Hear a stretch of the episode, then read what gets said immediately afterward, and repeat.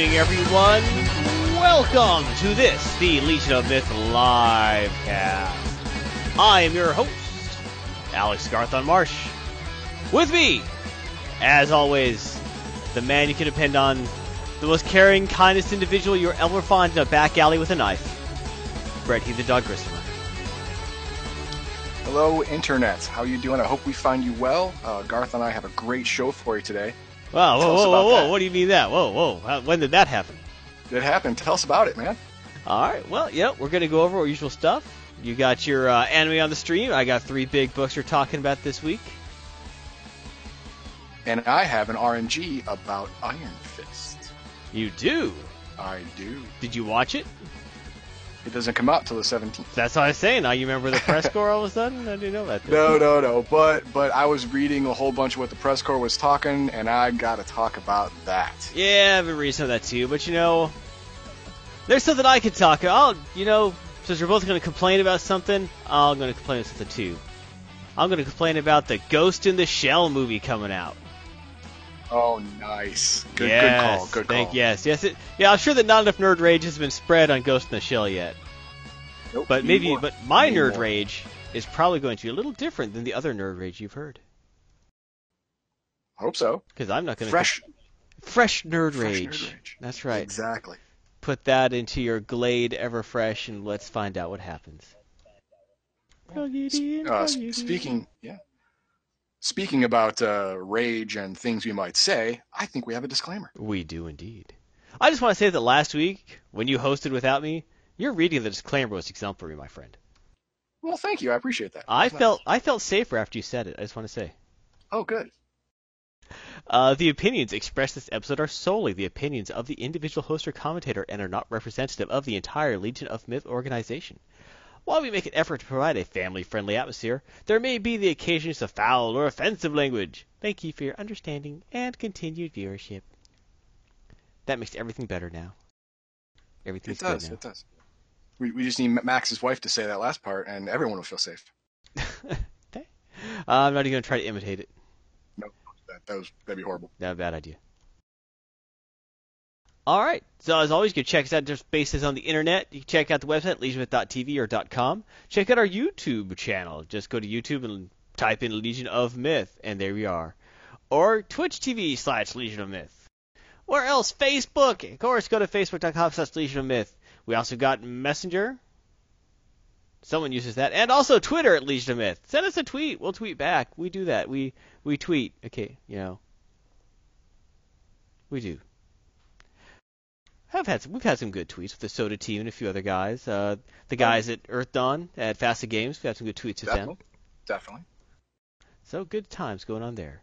But you know, on that front, I've actually read a few reports that Twitter is dying. I have not heard that. Yeah, uh, apparently usership is way down. Uh, but then again, you kind of like, do you use Twitter yourself, Heathen Dog? I do not. I don't even own a smartphone. Well, you can use Twitter on the computer. I could, but that seems weird, right? It does seem weird. I've It done it, and it seems weird when I do it. That, yeah. Yeah. yeah. But uh, No. yeah, Twitter's kind of basically like people just spout stuff off, and it come and if you subscribe to them, you see it, or they can send stuff at you, and you see it. And it's just uh, in chronological order, and sometimes it's a mess, and there's five thousand things, and it's I don't know. It's not. It's interesting. It's not my thing. But if I'm going to get people spouting stuff at me, I prefer to be on Facebook. That's just me. Copy that. But you know what? Enough about that nonsense. I'm happy to be back this week. You had a great show last week. I enjoyed it. I think if I was there, uh, well, what, what could have improved? The comic poll segment would have Well, improved would- if I was live. But other than that, it was great. Yeah. So uh, let's go on to something more fun to talk about. We will talk about Heathen Dogs, anime on the stream. Thank you very much. Hello, everyone. Uh, today, I'm going to review three anime series that you can find either on Netflix, Hulu, or both. Let's get to it. Our first one is Kuromukuro. I know it's a mouthful, uh, and I actually wanted to uh, to translate that for you, and uh, it came out to a whole bunch of things. If Uh, only we knew someone who spoke Japanese fluently. I know, I know, but I couldn't get a hold of her today. Uh, the closest thing I could find that makes sense is Black Sparrow. That's actually probably what it means. Hopefully. All right, let's see here. This uh, uh, Kuromukuro can only only be found on Netflix. Uh, the uh, genre is mech, mecha genre, I like Mecha. of course. Uh, see. Studio is PA Works, licensed by PonyCan USA and Netflix for the exclusive streaming rights. The original network was ATX, Tokyo MX. Uh, the original run is April 7th, 2016 to September 29th, 2016. This is for season one. And, uh, and it ran for 26 episodes. Is there a season two in the works? I got to ask There- right now. There is a season two right now. It's uh, it's season one and two are on are on Netflix right now. Oh, cool. But uh, I only got the numbers for season one because I'm a lazy bum. Okay, so uh, the, what this this whole story is uh, set in the near future. Okay, uh, Japan uh, through an excavation project has found what they call the artifact. All right, now this artifact is a cube, probably about ten feet by ten feet square. It's cube. You know, That's a big cube. That's like the Yeah. sucker they got in Mecca or something. And uh, when when they dug up the artifact, they found something else. As you can see in the picture, that giant black mech in the background, they found that too. They couldn't open either one of them, couldn't turn on either one of them. They had them for years just studying them. Great. Okay, now they, they studied the mech enough to where they had viable replicas. Not perfect, but viable. So by the time the series starts, they had two that were in testing. Uh, they call them Gauss 1 and Gauss 2. Now, the, the, the reason that they were testing them, they're like, it's just a giant mech. I mean, you know, how hard can that be? Those those uh those buttholes in that in that kaiju movie. What was it called? Uh, which one? There's a lot of kaiju movies. The the latest one. Is it Pacific Rim? Yeah, Pacific Rim. You know, the, the, the, those guys didn't seem like the giant brain trust, and they got a whole bunch of them.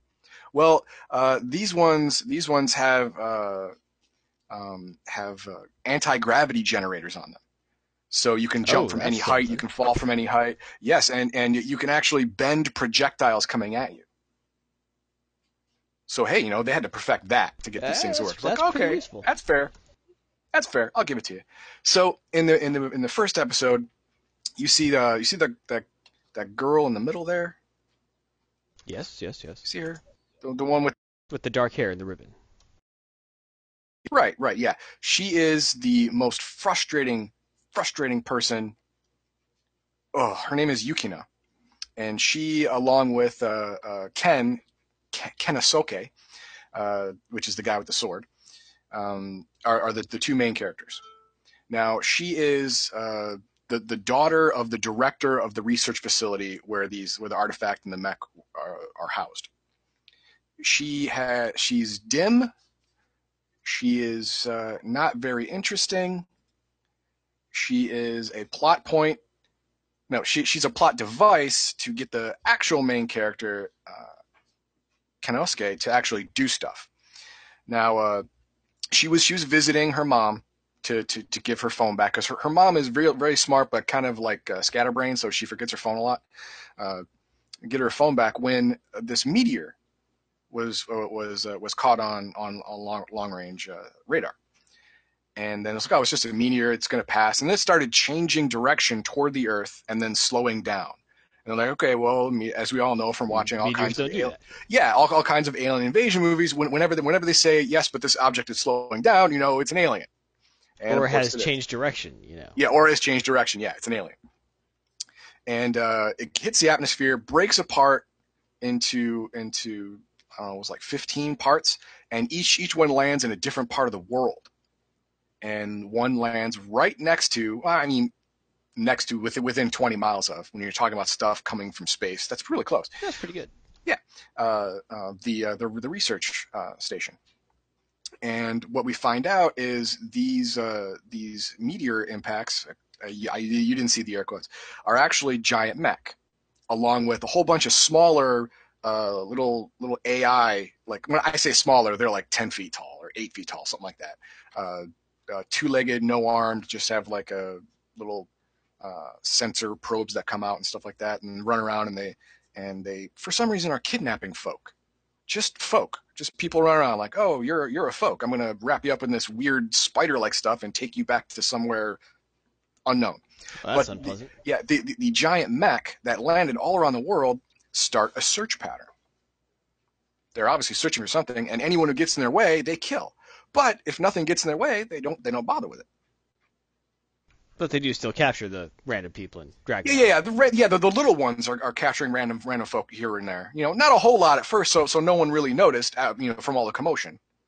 You know, oh, uh, uh, Shinsu is not answering his phone. Well, frick, man, this giant mech. You see that mech?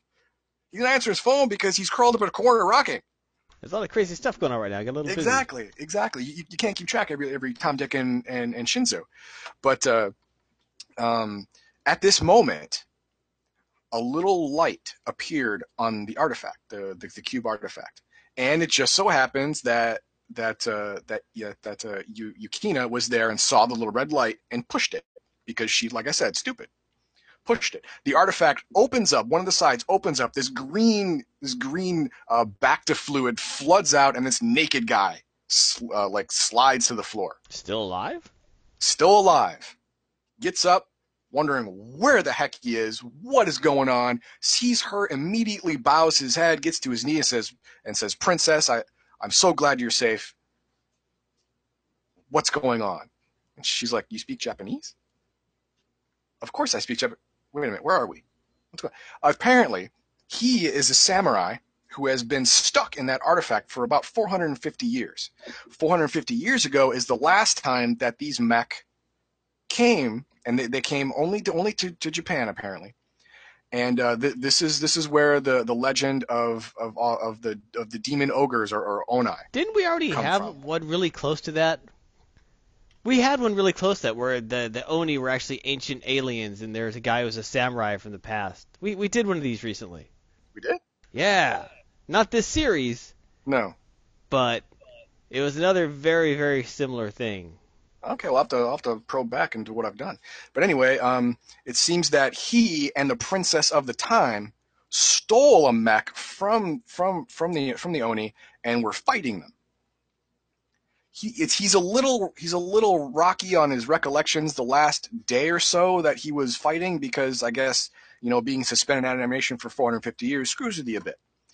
He should be happy he's still able to like feed himself. Exactly, you know, or like walk around. Apparently, apparently it, was- it, they were it was giving him exercise while I was in there because his muscles were fine.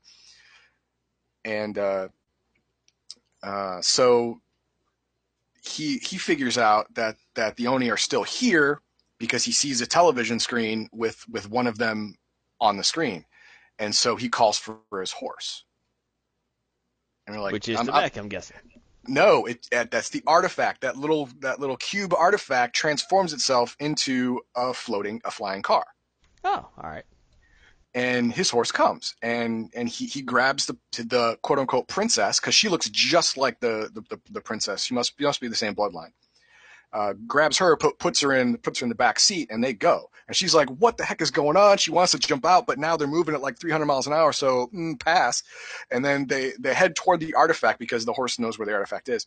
And uh, uh, when they get close, the artifact chest opens up. The uh, the horse reconfigures into a cube, fits exactly into the chest cavity. Chest cavity closes, and it starts. That's convenient. And uh, the the girl is about to pass out from like fear. She puts her head back, and suddenly she feels a sharp pain in her neck, and then su- and then suddenly she can read all the controls in front of her. There was a, a, a little control device implanted in her spine that allows her to now To read the alien language. to read the alien language. It's translated into into Japanese for, and uh, and and the thing now now responds to her inputs. So they go off fighting, and the way these things fight uh, is is pretty cool. Uh, personally, if I were an advanced alien culture that that has mastered uh, uh, uh, gravitic manipulation, I would use something besides swords, probably, right? Well, you use the sword because you know they're just going to make the bullets veer away. Well, yeah, other people are, but not you. As far as you know, you're the only guy with this gravitic technology, and the, the last time you were here, the, the, their, their, mo- their most advanced technology on this frickin' planet was, I don't know, um, irrigating a field with, Well, well, with know- some kind of. Uh, Well, swords Uh, never run out of ammo.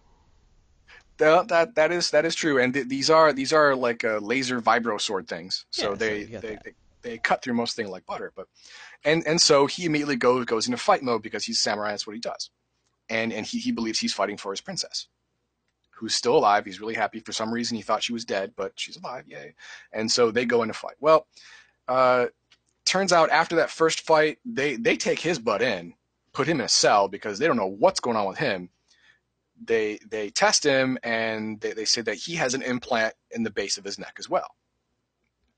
And Well, yeah. they, they, they yeah they, they figure that's what allowed him to manipulate the artifact and to pilot the the mech, uh, which which is called Kuromukuro. That's the name. It's named after the the, the series, and uh, uh, throughout the series, uh, I I like that the uh, that the aliens are developed. You, uh, every episode, you gain a little more knowledge about who they are, why they're here, what their end game is, stuff like that. It doesn't give you all of it at once. It, it's it doesn't, but it doesn't spoon feed it to you either. You know, it, you know, they it it's it happens happens naturally. It feels happens naturally. I like that. What I don't like about this is that almost nobody has any growth, any any personal growth as a character Ah, yeah the the the samurai he stays a samurai even even when when all logic all evidence says he should cut bait and run he can't because he's a samurai Yu, yukina you know is weak and ineffectual throughout the entire thing except when it's necessary for the for the plot to her to be useful that's it well, Uh, maybe the writer was just into girls like that. maybe I don't know. Um, Yukina's mother, um, she she doesn't change either. She's still still scatterbrained, but very strong, determined woman. But you you knew that the first the first five seconds. No, her she didn't change at all. She, she didn't, there's no growth. I mean, there was only one character that had growth, and I'm having trouble remembering his name right now. Uh, no, that's counselor. No, it's homeroom teacher. It is someone not important, I guess. What was Oh. his role? Oh, Ryoto, Ryoto. Uh, he was a he was a he was a punk at the high school. You know, he was he was the he was the bad boy kid that, that they all knew in their in their class. But uh, as as as soon as he saw these mechs, he's like, oh man, I got to fight these guys. How do I how do I get how do I get into Gauss training? I need that. And he actually had to change change his attitude, his his uh, his work ethic, uh, his the the his uh, It almost sounds like he should have been the, the focal point of the story. Yeah, yeah. I mean, he he's the guy with, with, with the most growth. I mean, at the end of, of two seasons, he's still not there because you have to learn so much before you become a mech pilot, and he's like 15, so they're not going to let him in just. Oh yeah, take take, this online course so you could jump into a, a mech. Like, no, man. There's only two of these things. The, these guys have been training for a year to pilot these things, so we only have two. We got two pilots. Thank you. You stay in this remedial training program. But he doesn't care, man. He is determined. He's he like I said, he changed his life. Before he was a he was a uh, he was a, a, a drifting loser, basically. You know, like you, you look at him like, yes, life is gonna is gonna roll you hard. When you get out of high school and you're gonna be responsible for yourself, you're you're gonna get rolled. But Yeah. no, man, he he uh, even even when he even when he broke his ankle during training and he was put on leave, he was still doing all the all the exercises he could that didn't involve his ankle. He was still practicing in the training simulators, even when no one was watching. Oh, very cool. Exactly right. So that's cool. Uh, man, but the, the the animation is good. I mean, uh, the uh, um, it is high level CGI for the for the mech fights, but high level regular animation for everything else, which I like. I really like that because the high level CGI stuff, not that stupid Cyborg 009 PS2 level CGI, but high level CGI can really, really capture fast mech movement without getting blurry. Yeah, I get what you're saying. Yeah, exactly. So I really, really like that about it. And the the, the story, while while basic, was fun.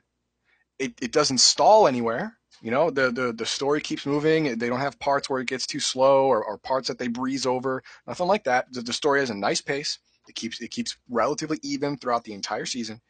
Uh, I just wish that the the the uh, the character growth was there. Like at least the main characters were crying out loud. But no, only a secondary backbencher get, gets actual growth. Come on. Uh, the the uh, dialogue was acceptable.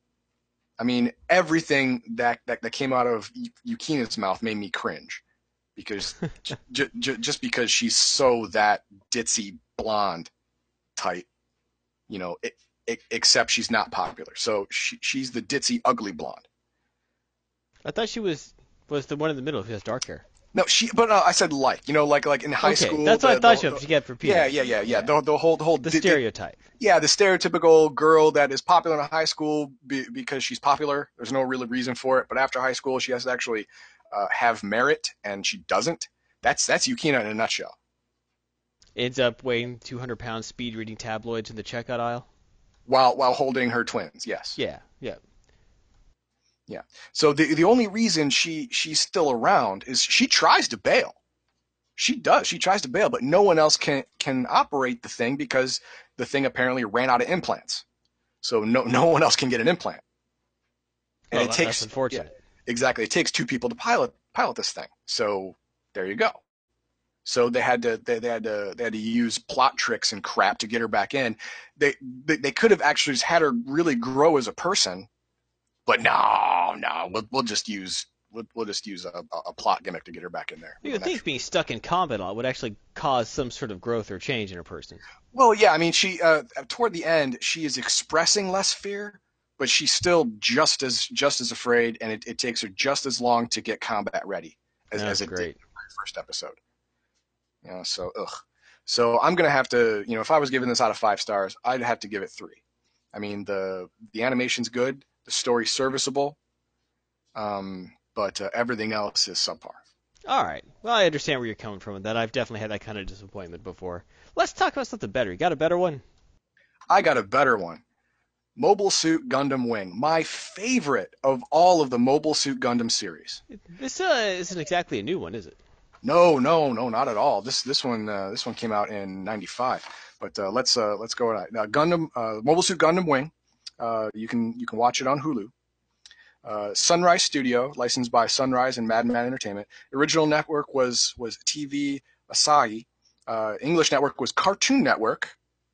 YTV Toonami. Uh, original run was April 7th, 1995 to March 29th, 1996. Now, this one is is dear to my heart because uh, the main characters are so fleshed out. The, the backstory on them, why they're there, their their motivations, their their thinking in the moment. It's almost like you're reading a book. You you know so much about why they're doing them, why they're doing the things they're doing right now. It's great. And the, the character development is amazing. Bad guys become good guys, good guys become bad guys, and it's not crap.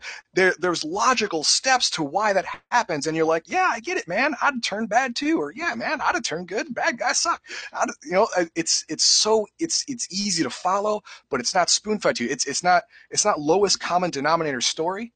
It's it's uh if you know it's just talking to you. That's it. Is this the Gundam series where they all had like mechs from different countries?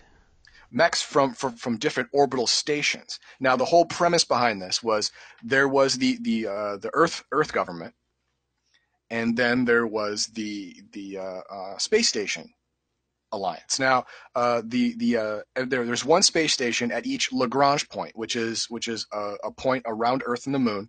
That uh, that when you put something there, the gravity between the Earth, the Moon, and the Sun makes it makes it a sum total of zero gravitational force. So with very little effort, you can keep something up there forever. So they, that's where they decide to build space stations. Makes sense. Now each yeah e- each of these Gundam frames now now Gundanium, which is the the alloy that they're named after, can only be made in zero gravity.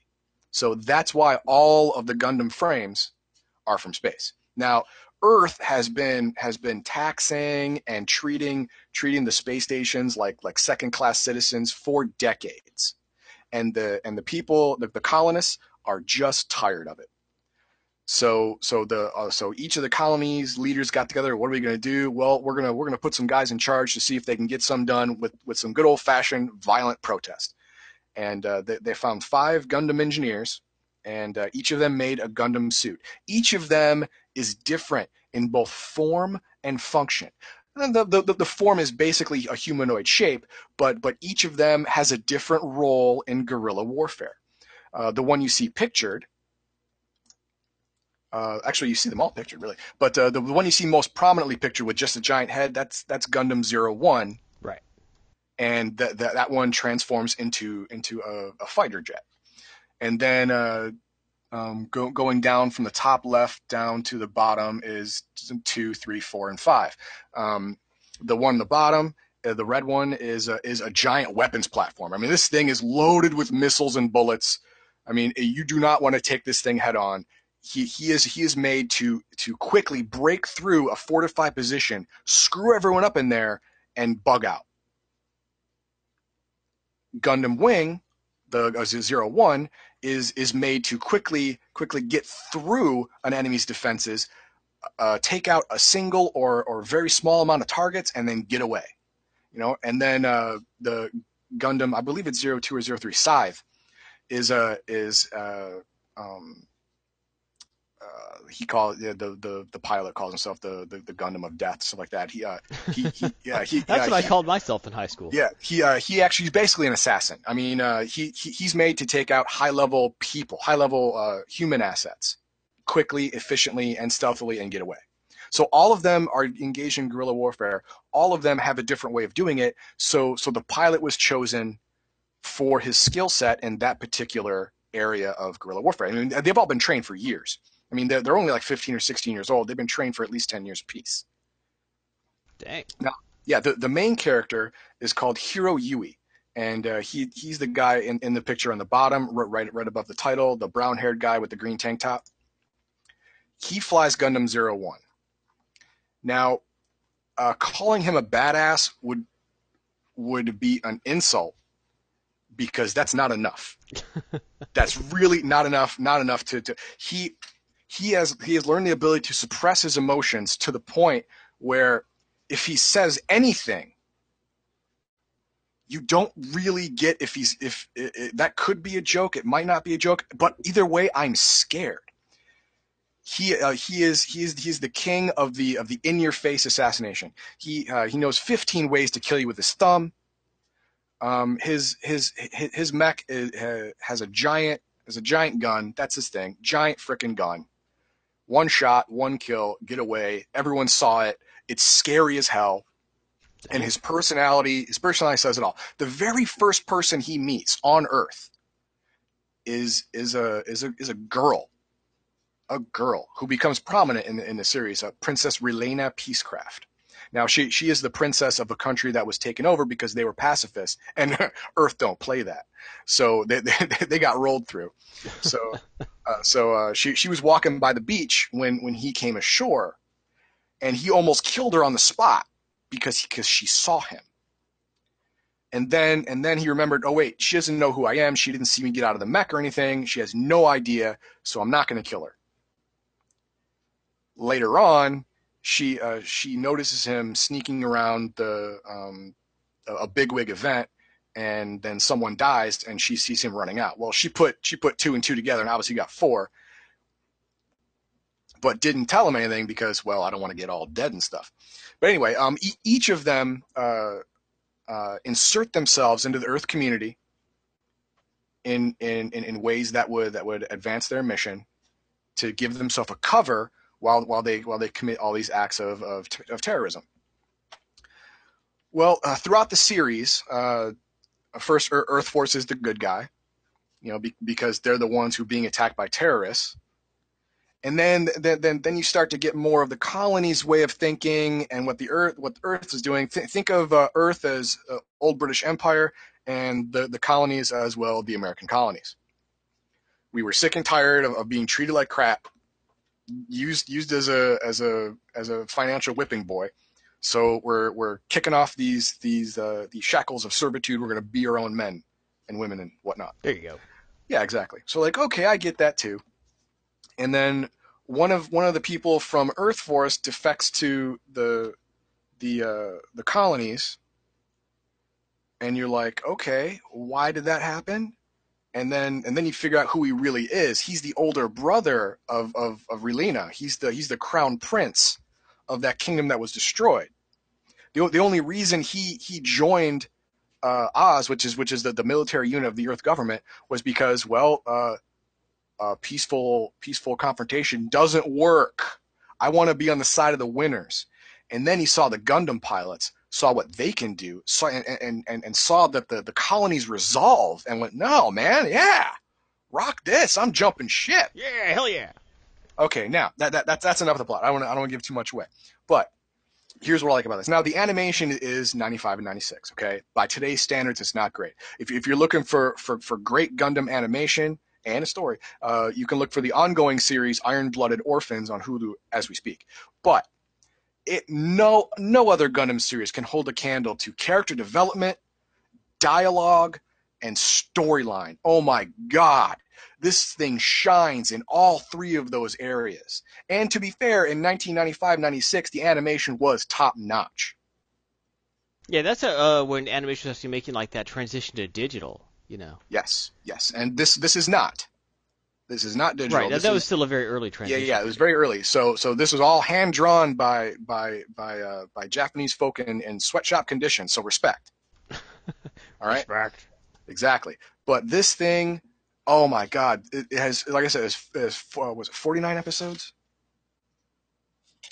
Yes, it's 49, 49 episodes in this series, and each one of them was worth watching. Each frickin' one. Loved it. Everyone had a surprise. ev- ev- Everyone had a, re- had a revelation. It was great. Cool. Yeah, I really can't. I- really got to move on. I could talk about this one all day, but we're going to go on the next one. This this Yes. one also good, but a completely different vein from the Wait, first wait, two. wait, wait, wait. You didn't give it a star rating, my friend. Oh, I'm sorry. Uh, four and a half out of five. I mean, I, I'd give. Oh yeah, I'd give it five out of five if if it had if it had current level uh, uh visuals. I would- it would easily give it five. The only the only reason I didn't knock a whole point off is because this wasn't this was you know, twelve years ago. No, more than that, 20, 22 years ago. So, uh, yeah, you have to you have to, you have to give it a half point back for that. That sounds pretty dang awesome. That's right. Now, our next one is is a completely different vein. This one's called The Devil is a Part Timer. You can watch this on both Netflix and Hulu. Crazy. Exactly. Studio White Fox, uh, licensed by Siren Visual and Funimation. Original network was Tokyo MX, KBS, Sun. Uh, the original run was April 4th, 2013 to June 27th, 2013, for a total of 13 episodes. Now, like I said, you're not going to spend a whole lot of time on this because, well, there's not a whole lot of episodes. But the, the whole thing starts in a, in a, in a different world. Okay? Um, uh, Ente, Ente Il, Illa, Isla, Ente Isla, sorry, which means something island. I don't know.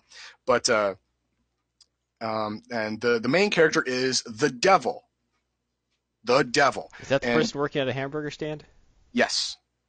Yes, that's a person working at a hamburger stand. Now, uh, in this world, magic magic level is high. He doesn't look like that in his world. In his world, he looks like uh, a, a very strapped, uh, seven foot tall human with horns, able to fly, has wings, everything like that. So he looks like a badass heavy metal album cover.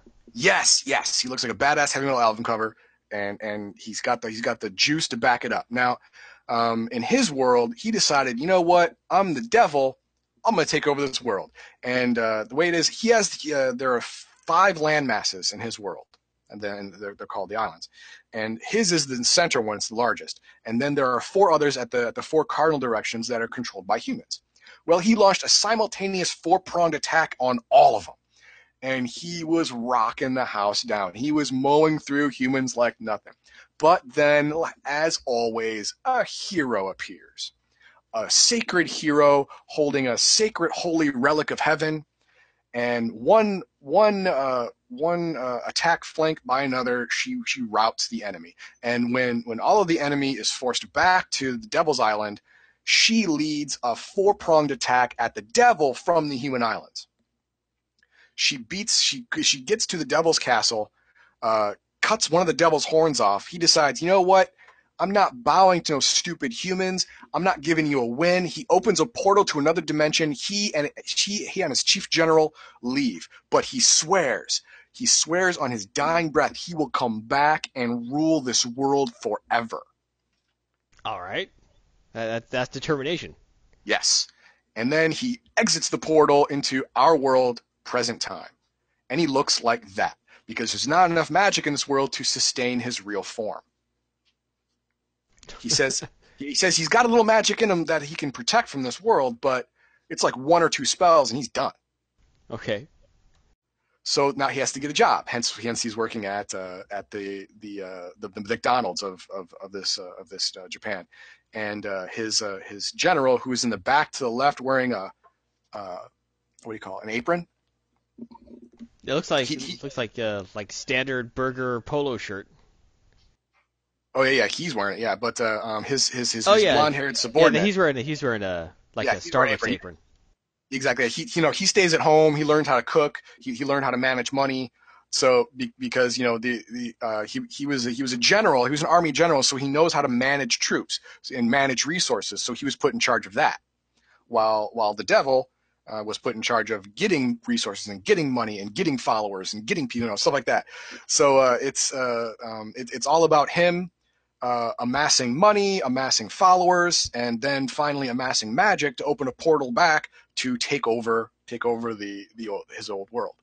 And it's funny. It's meant to be funny. It's an action. It's a fantasy action comedy. That's what it is.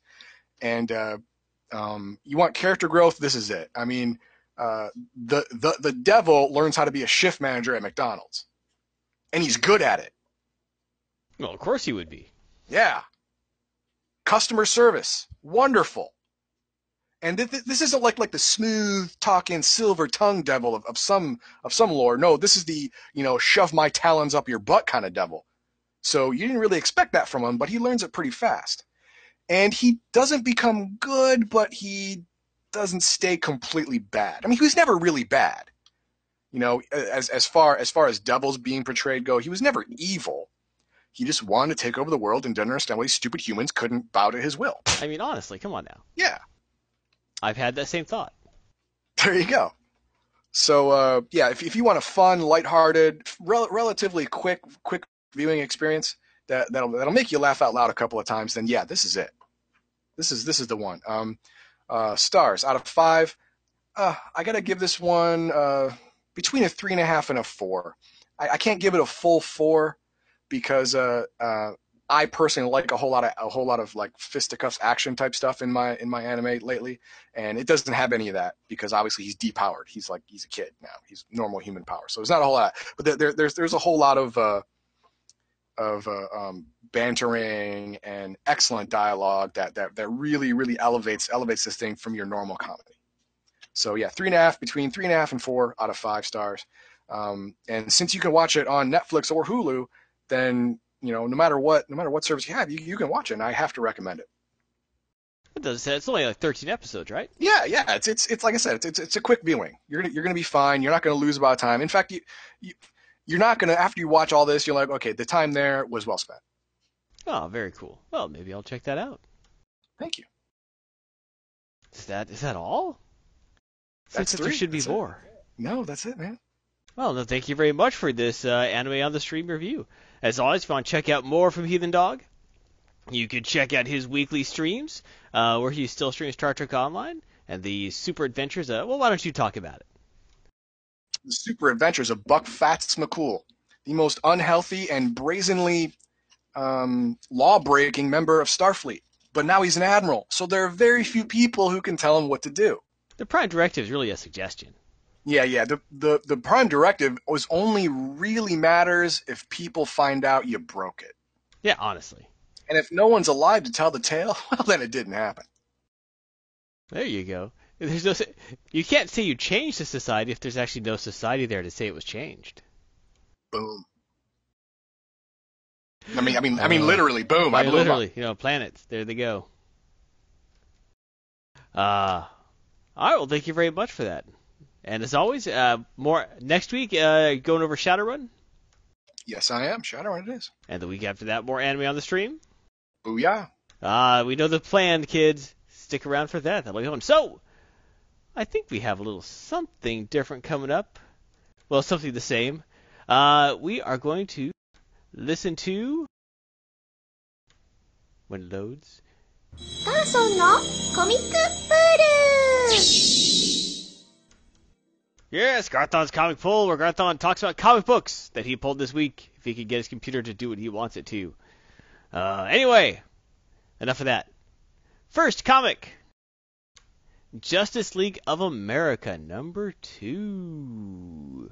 That would be the second of the new Justice League of America series, where Batman is leading his Justice League of uh, it's a ragtag bunch of underdogs. Which recently, ever since New 52, every time they pop in a Justice League of America, it's ragtag group of underdogs. Like Justice League is, uh, you know, your big six, and then uh, Justice League of America is kind of like, oh, and these guys too.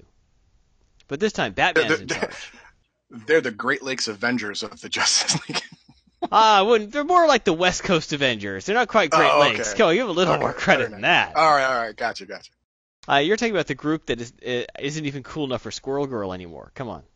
That's true. Well, they, they they really put a lot of a lot of pressure on Squirrel Girl to step up her game, and she has. She has, and she's in a real Avengers team now, and Yep. she's doing quite well. And she has her own book, which is doing quite well still. I should review a book. of that. Okay, so so how how do Batman's people di- differ from the Great Lakes Avengers? Uh, they have Lobo. And they actually have competent heroes. on Like the Great Lakes Avengers, you know, they're they're definitely you know comedy characters. You got a guy who's completely flat. You got a guy who can't be killed. Um, he could die in horrible ways, but he keeps getting back up. Uh, then you got Lo- then you got uh, oh, what's her name? You got the girl who is a supermodel. who- Pterodactyl. Well, Yeah, you're, you're talking about. Dinosaur. There you go. Yeah, Dinosaur. the, the girl whose one power she can she looks like a pterodactyl can fly, but not very well. And then you got the girl who is a supermodel, who but when she uses her power she gains like 400 pounds and becomes grossly obese, but also super strong and super tough. Sounds great. Yeah, it's a, it's a heck of a team. Anyway, this is the Just League of America issue number two. Uh, in the first issue, a group of extra-dimensional aliens, not from outer space, from, another dimension. So they're aliens, but not space aliens. They're extra-dimensional aliens. Popped into this world and said, "Ah, your world's going to end." And I want to say I've heard that like a dozen times now.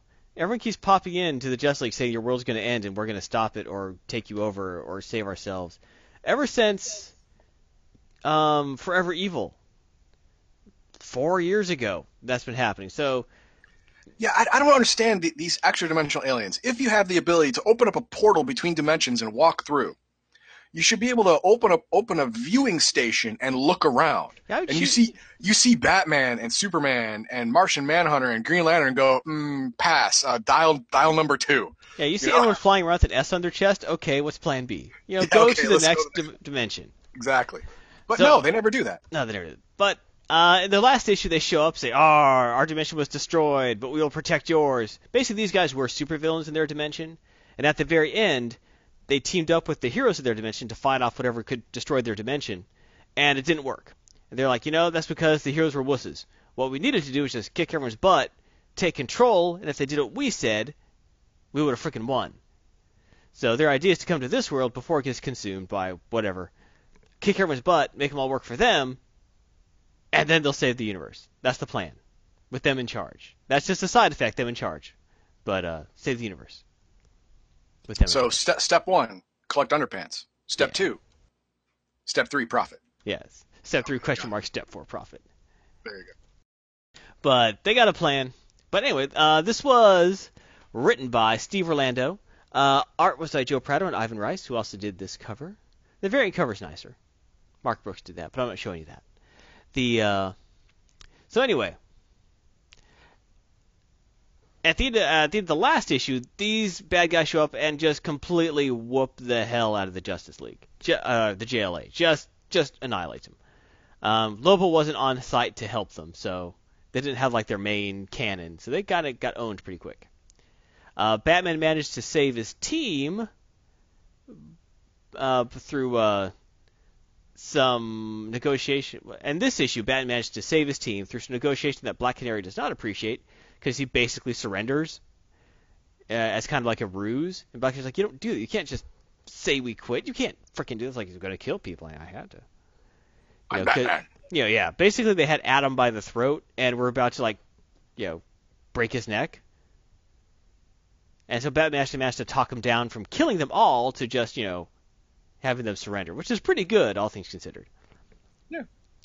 But the main thrust of this issue is these extremists, these crazy extra-dimensional villains called the extremists, um, go to the home country. Well, in the other dimension, it was one of the dude's home countries, and uh, it's they're having a civil war. So the guy says, "You know what? I'm descended from royalty of this country in my dimension," and he just like takes the place over. You know, destroys the the military who's performing the coup, enforces martial law. Uh, with the supervillains all just go in there, knock the hell out of everyone, and the people, and of course the Justice League is like, well, we're gonna stop that crap. We can't let these people have a base of operations. We can't let them have a country. And when they go to stop them, the UN stops and says, whoa, whoa, whoa, they're a sovereign nation. You can't do that. It's an internal conflict. Like they're, they're alien, they're bad guys. They said, well, the people have actually accepted them as their rulers and like them a lot better than anyone who's been in charge in the last 30 years. So, uh, yeah, you're gonna have a problem with that. You know, even when they like try and like when they actually do an insurgency and go in there trying to rescue people, they feel like, what the hell are you doing? These guys are the best thing to happen to this country in years, which they actually kind of are. So they actually, because the Justice League actually has to take out one of the uh, the underlings, and uh, and they're like, yes, we've saved you, and they're like, you didn't save us, you jerk, and they end up having like let the underling go and everything, and like. I'm UN going back to my job. yeah, the UN has to get escorted, has to escort them out, and they're like look really dumb. But I like the idea. uh, Well, also in the interim of that, I forgot to mention before they. I forgot to mention before. That doesn't matter. But there's a part where they actually got the supervillains to fight each other for a second, and uh, like one guy's like, "Oh, I'm in charge now," and then the other goes, "No, I'm still in charge," and kills him. So it shows we're still villains, but then they go take over a country and do a better job than the actual people there were doing. So that's kind of where this goes up. I kind of like it in a way because it shows you can't just punch your way to justice every day. You know, the world is not solved by punching for to heroism. You know, Sure, makes you, sense. you can't walk into some place and you know you can't walk into your town hall meeting and say there's too many potholes in the road and start punching politicians until they get filled. That, that doesn't work. You know. I hired Batman to come help me with this. I'm Batman, and you know he just starts punching everyone. Batarang, batarang. That's not going to get the potholes filled. You know, it's not going to make the so. It's not, Superheroes, it's not going to make the buses run on time. right? Exactly.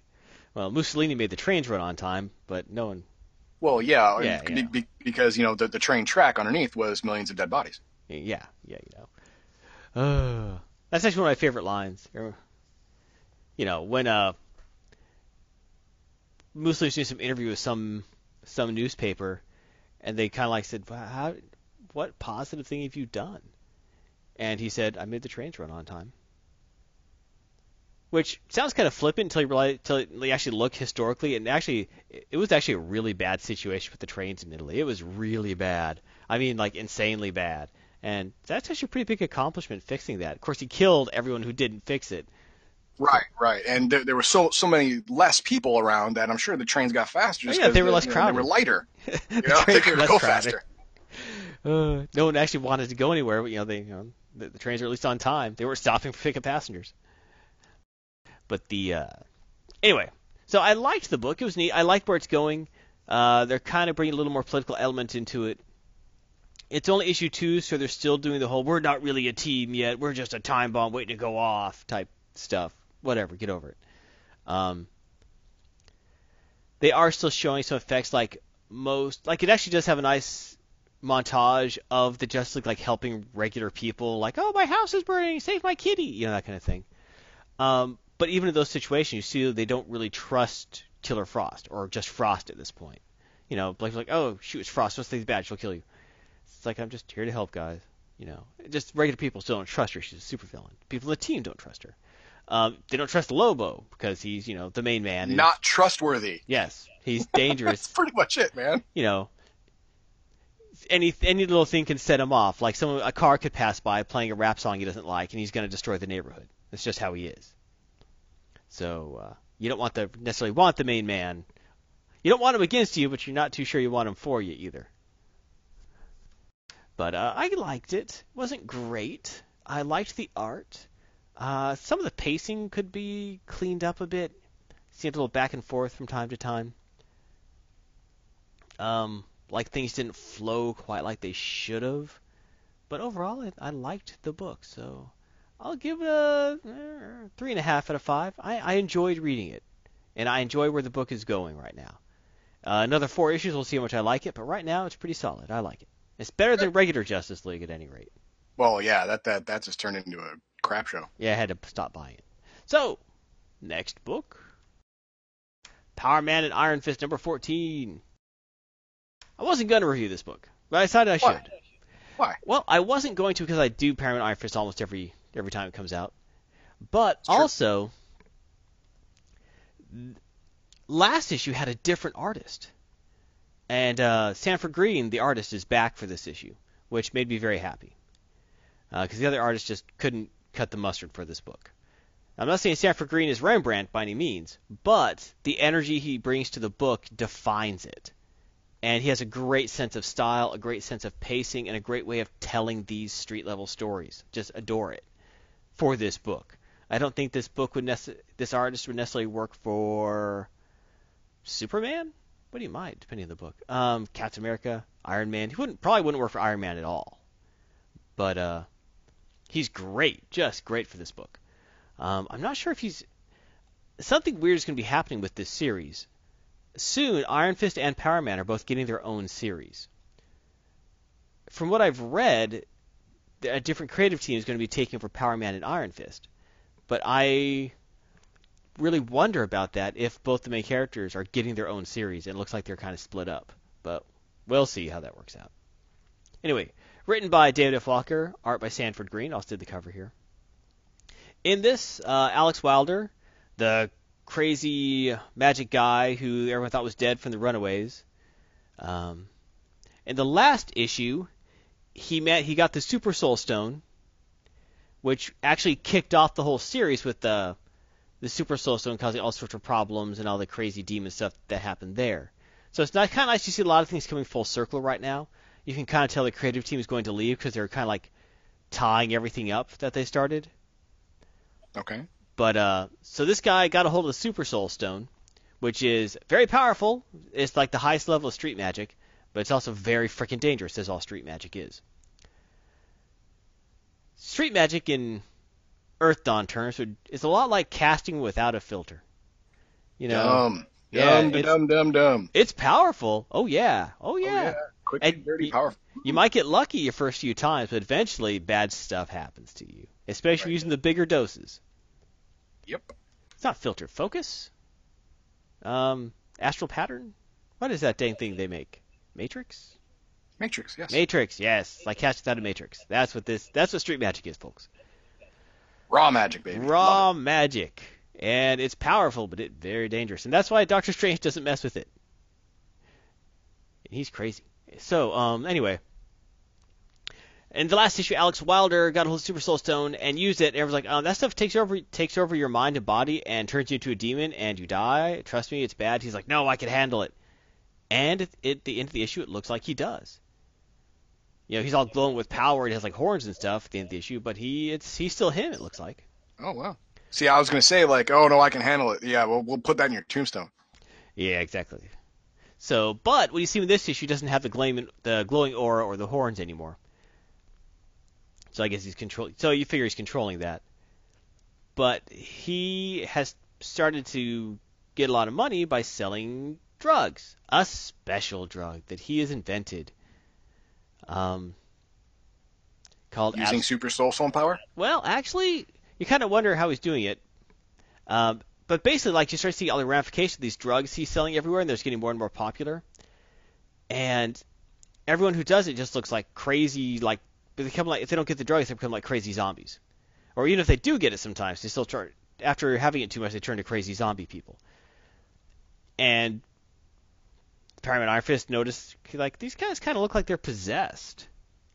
And so they get Señor Magico, who is a fun character, and he figures out that yeah, they sure as hell look like they're possessed, but they're not actually possessed, but they're kind of on the way to it. It's like a slow possession happening. Oh, wait a minute, wait a minute. Is is is this this guy siphoning off this whole possession energy through through the drug users? That's why he can stay cool.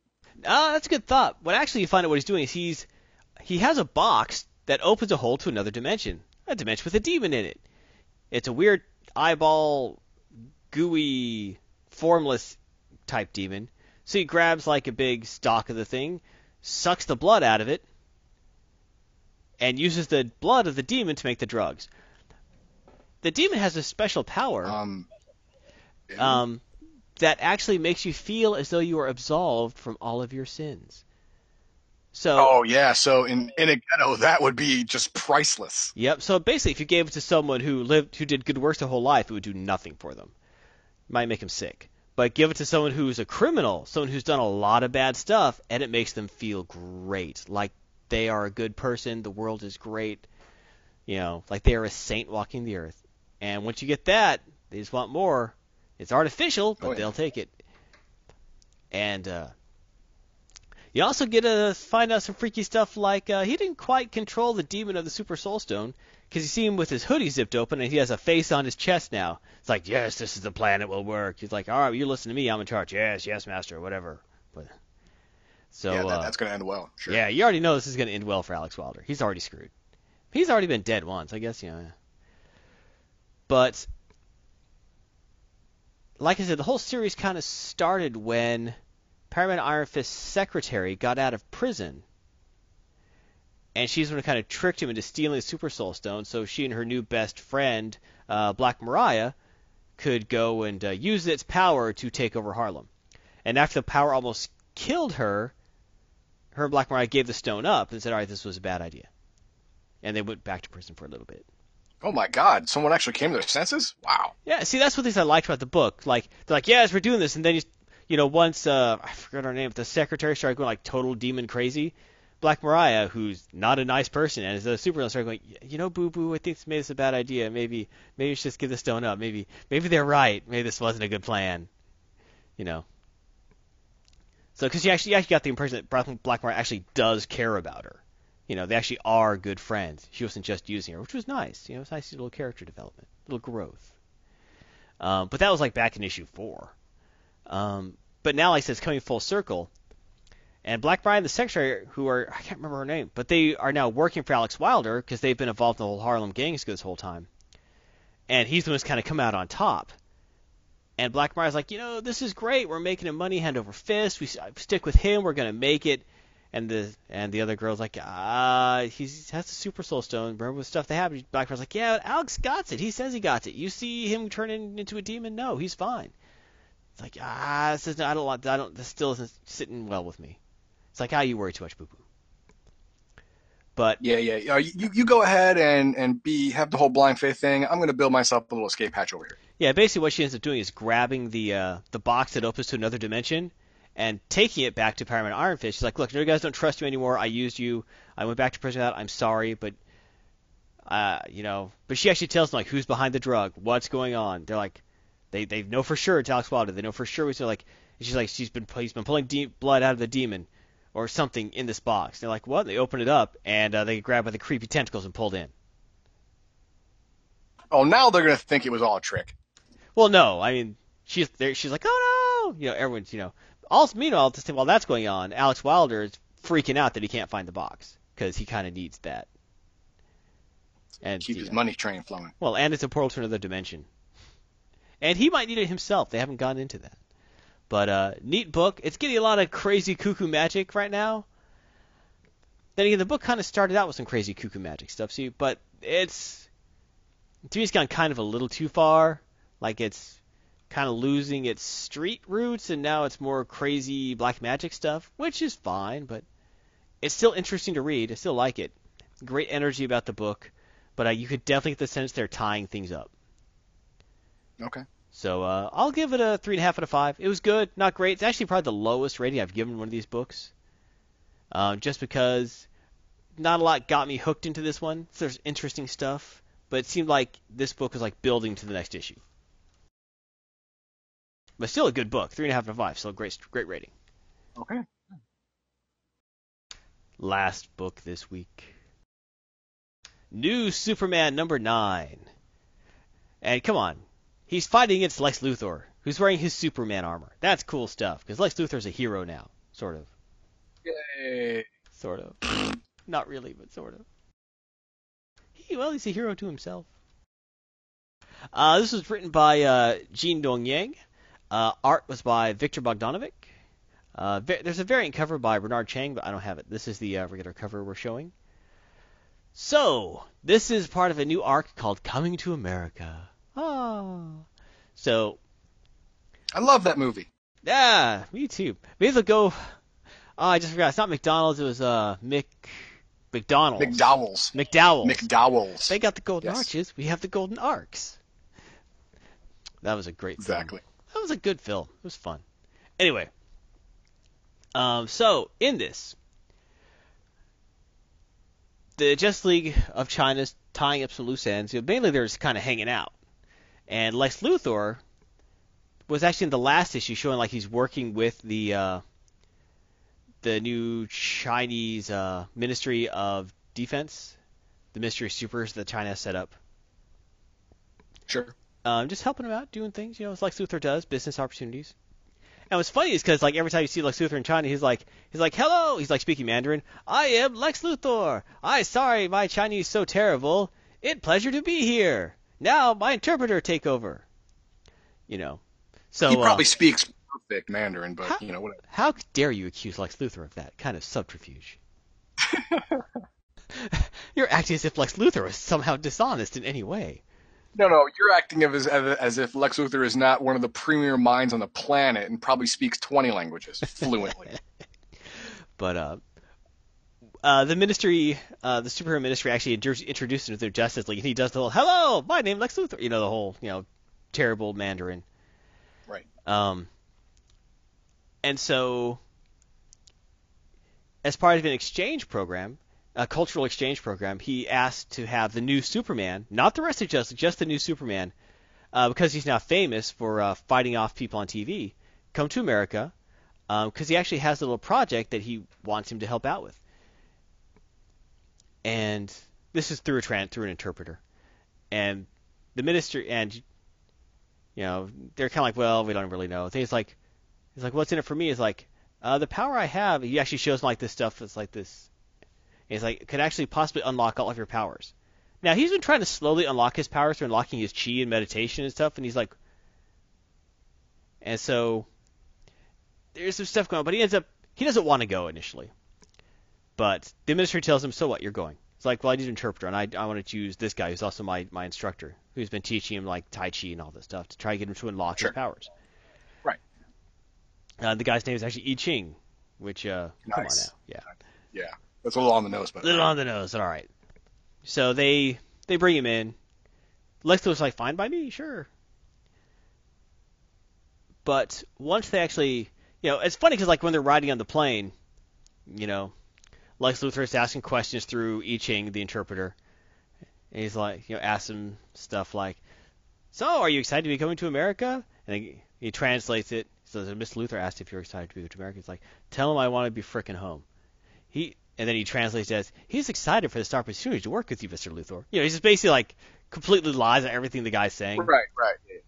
you know, and when Lex Luthor says something kind of, you know, he he'll translate. Basically, like Lex Luthor, will, Lex Luthor will say is, "So is he? How how are things going? Is everything going well?" And he translates, Lex Luthor wants to know why you're slacking off in your training and I've yet to unlock your chakras. Nice. You know, basically, like everything you translate into, it just becomes like an insult because this instructor is constantly working him. So it's just it's funny to read. But eventually, after a few incidents, they uh just minor stuff, no no fights or anything, but Lex what gets them over to to America from China is Lex shows them that things in his plants in America have been getting destroyed or going missing, usually around a special project he has. And they're like, well, what's that to do with us? And he shows them like super slow down footage, and it's a speedster, a Chinese speedster, Oh. who's identified as being part of a triad gang called China White. What? Come on, couldn't you make a better name than that? Yeah, I thought so too. I kind of thought that was a dumb name. It's like, yay, heroin. I get it. China White, yeah. Um, I thought it was a dumb name. But anyway, It is a dumb name. That's what they're called, China White. So, so that, that's when the Ministry of Defense says, okay, you're going to help him out. You need to stop this Chinese speedster before it was an international incident. But once they get there, Lex goes to show them their project, and it's like some ancient. It's a set of ancient Chinese doors that were dug up from some tomb in China like hundreds of years ago, and somehow he's acquired. And of course, to get the whole like you know appropriating Chinese artifacts insults, and you know it's like, hey, they're better here than where they were. You know, at least here they're actually being used. And so they're like, and eventually, like once they have, once they see the project, you know, Lex Luthor kind of drops their facade and starts speaking perfect Mandarin. You know, and he's like, "Wait, you you speak perfect Mandarin?" He's like, "Of course I do. I'm Lex Luthor. I just sometimes it's useful for him not to know everything you can do. Uh, so I don't we don't need your interpreter anymore." It's like, "Well, I'd like you to stick around. All right, you stay." But the door, but he ends up telling the new Superman, uh, Kenan, that the reason he asked for him to be here specifically was not only because of the speedster, but the energy he detected in him that caused his powers to unlock is identical to that in the doors. So if if he can get the doors open because he fears they have the same energy signature, New Soups here could actually open the doors and will probably vitalize his his powers Or blow up. or blow up. Sure. But Lex is willing to take that risk. And of course, the interpreter, is like, this is a very bad idea. You can't shortcut getting your powers. This never works Sure out can. well. And he's like, the heck I can't. I'm giving it a shot. You ever heard of Captain America? Oh no, wait, guess you haven't. So, uh, wrong universe. So he uh, pulls open the uh, the doors, the ancient Chinese doors, the oxen horse doors, I think they're called. And as he opens them up, he boom, like all Superman powers are unlocked, like boom, all at once. He's like, hell yeah! It's like glowing with power, feeling good, flying. And then all of a sudden, Speedster chick shows up. It's like, no, you idiot! What are you doing? He's like, I'm just getting my powers, yo. What are you the hell are you doing? And you know, he just starts, you know, stopping her. And it comes to fight, like, what are you doing? You're opening a gate to hell. He's like, this is, well, he used the, the Chinese word for it. Like, this is a gate to hell. Like, why the hell else do you think it is? Well, I don't, didn't know that. Just energy and stuff. Could have been a gate to puppies. And Lex Luthor's like, don't be so naive. There's limitless power coming that gate. We tap that, we could power the world. Don't, you're narrow. And then, of course, that's when they open up a portal and the rest of the China White Triad gang comes through and it turns into a big fight. And, uh, but they kind of convince him that, you know, hey, uh, opening a gate to hell, bad. And so, but, and then they close the door, and he tries to stop him, but they close the doors. And as soon as they close him, he's back down to his old power level, and uh, he can no longer take them on because he hasn't trained hard to unlock his chakras. And that's kind of where it ends. There's no Okay, wait a minute, wait a minute. Okay, back up, back up. Uh, is it is it at all uh, talked about in this comic toward the end? Um, if it is a gate to hell, and if it does unlock all of his powers when it's open, what kind of connection does he have to hell? Uh, the re- uh, they don't really get into it. It's kind of hinted at. The reason it does is because, uh, uh, but it's, it's like pure spiritual energy flowing out of there. So because he uses spiritual energy to unlock his powers, it just fills him full. He doesn't have to worry about it. Doesn't have to think. Doesn't concentrate. Just boom, it's there. Oh. Not that his powers are connected to evil. Just with the amount of chi flowing out of the gate, he doesn't even have to worry about it. it just fills him on up. They don't say Okay. if he'll be. I, I guess the implication is that you know you suck too much hell juice, you uh, end up going crazy. That's usually what happens in those situations. Well, it's a it's a demonic yellow sun. Yay! Woo! That's basically what it is for him. Yeah. You know. So uh, yeah. So it ends with him kind of seeing their point. Lex Luthor's all ticked off, um, but he can't fight him with his current state, so he's kind of screwed. But Lex Luthor kind of comes out in his power armor, says, "You think I'm letting people take this from me?" And that's where it ends. He doesn't exactly say that, but essentially that's what it is. It's like I'm freaking Lex Yeah, Luthor. yeah, yeah. Yeah. He he built he builds armor to fight Superman. Uh, China White is going to be uh, red salsa pretty soon. Yeah, he could take on a second string group of Chinese villains. He, he's really not too afraid of Yeah. that. No, no. This is the guy who actually took over Apokolips for a while. So, uh, Yeah. I of course Darkseid wasn't there at the time, but there were still quite a lot of badasses there, and he was still able to whoop them. Oh yeah. Oh yeah, yeah. He's he's got the cred. He can do this. Yes, and he's a businessman, so he has a lot going for him. Uh, but I liked the book; it was fun to read. Um, this, I, first I I don't take this book 100%. I, some comics I take kind of seriously. This one I don't. This one's fun to read. Um, it has a young protagonist in Kong Kenan, the new Superman, and he acts like it. And it's not like he got his powers and within three issues Uncle Ben's dead and he learns responsibility. No, no, no, no, no. This guy, you know, his mom, he, he was a jerk because his mom died in a plane crash when he was little. And his father always seemed to blame him for that. And so he just grew up being a jerk. Wait, wait, wait, was he the pilot? No. Okay, then screw that dad. It was one of the things like his, his mom wouldn't have been on the flight if something. But actually, but they eventually through the series a few issues ago, like him and his dad. It turns out his dad was actually a super quote unquote villain uh, of Chinese freedom fighters that he actually ended up going up against for the ministry. And then during that time, when they figured out who each other was, they kind of had like a big heart to heart talk. You know, it's like, you know, I love her. I never blamed you for her death. You know, you shouldn't blame yourself either. It's not your fault she was on that plane. You know, I never blamed you. You were that was something you just put off on me because you didn't want to blame yourself. And, you know, and he kind of had to face that. That's, he's kind of become over the last nine issues. He has gone from like a really reprehensible character to only a slightly. Petch- re- Petulant little snot to average teenager. Yeah, yeah, pretty much. He's not quite. He's not a hero yet, not by any means. But he's a pretty typical teenager at this point, where it's like, well, shortcut to power? Hell yeah! I don't want to spend hours and hours meditating on my freaking chakras and crap. You know. Of course, once it's, oh, that's a gate to hell. Okay, I did know that. Someone could have let me know that, and I'm sorry. Yeah, yeah. No, no one, no one gave me the pamphlet on this. You know, I, I, I didn't, I didn't read the, the, the warnings. Uh, yeah, Ch- Chinese got a lot of hells, as they say in Big Trouble in Little China. So there could be a lot of them. there you go. Yeah.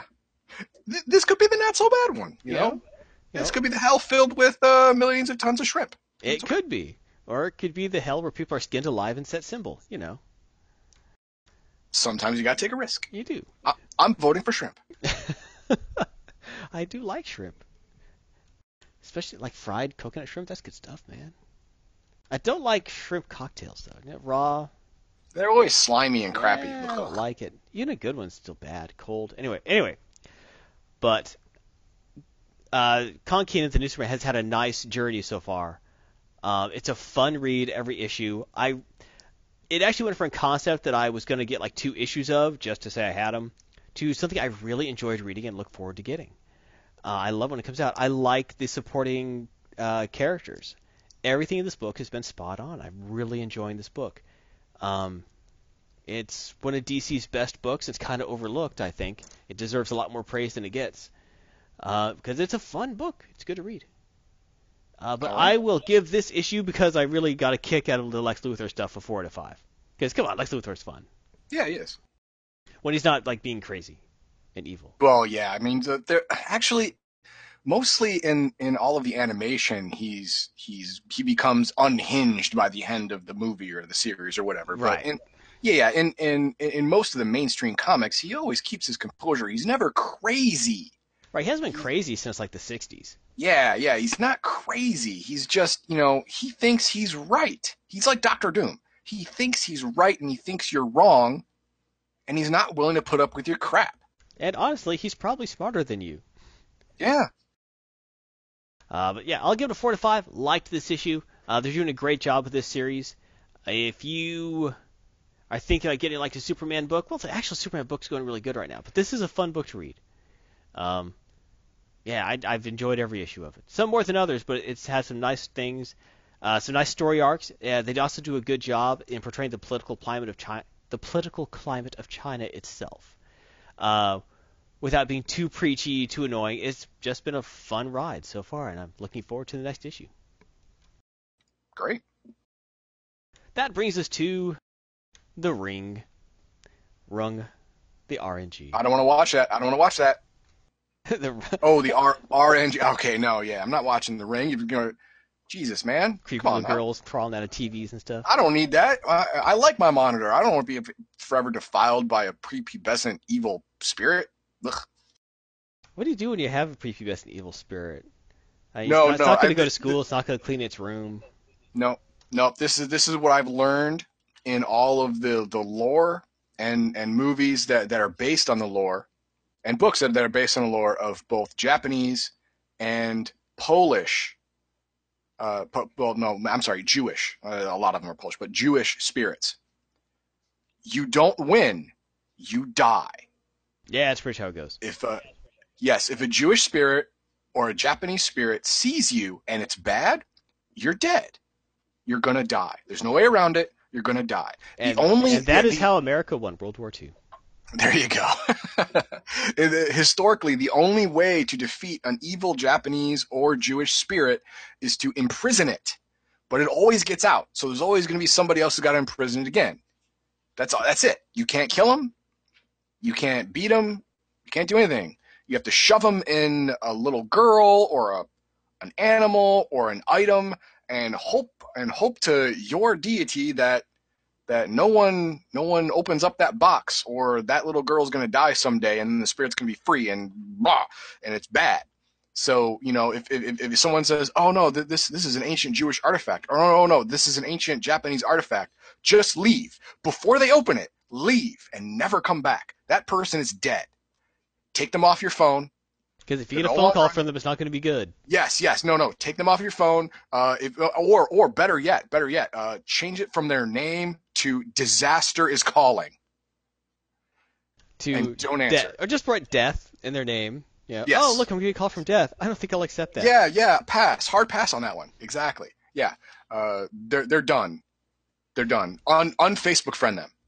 Yeah, it's probably a good idea too, because other posts are going to become, you know, another day, another possession, you know, 15 things to do when you're dead and fabulous. You don't want to read that crap. Crap, you don't care about. True. Yeah, honestly. Anyway, you had something you wanted to discuss in the RNG.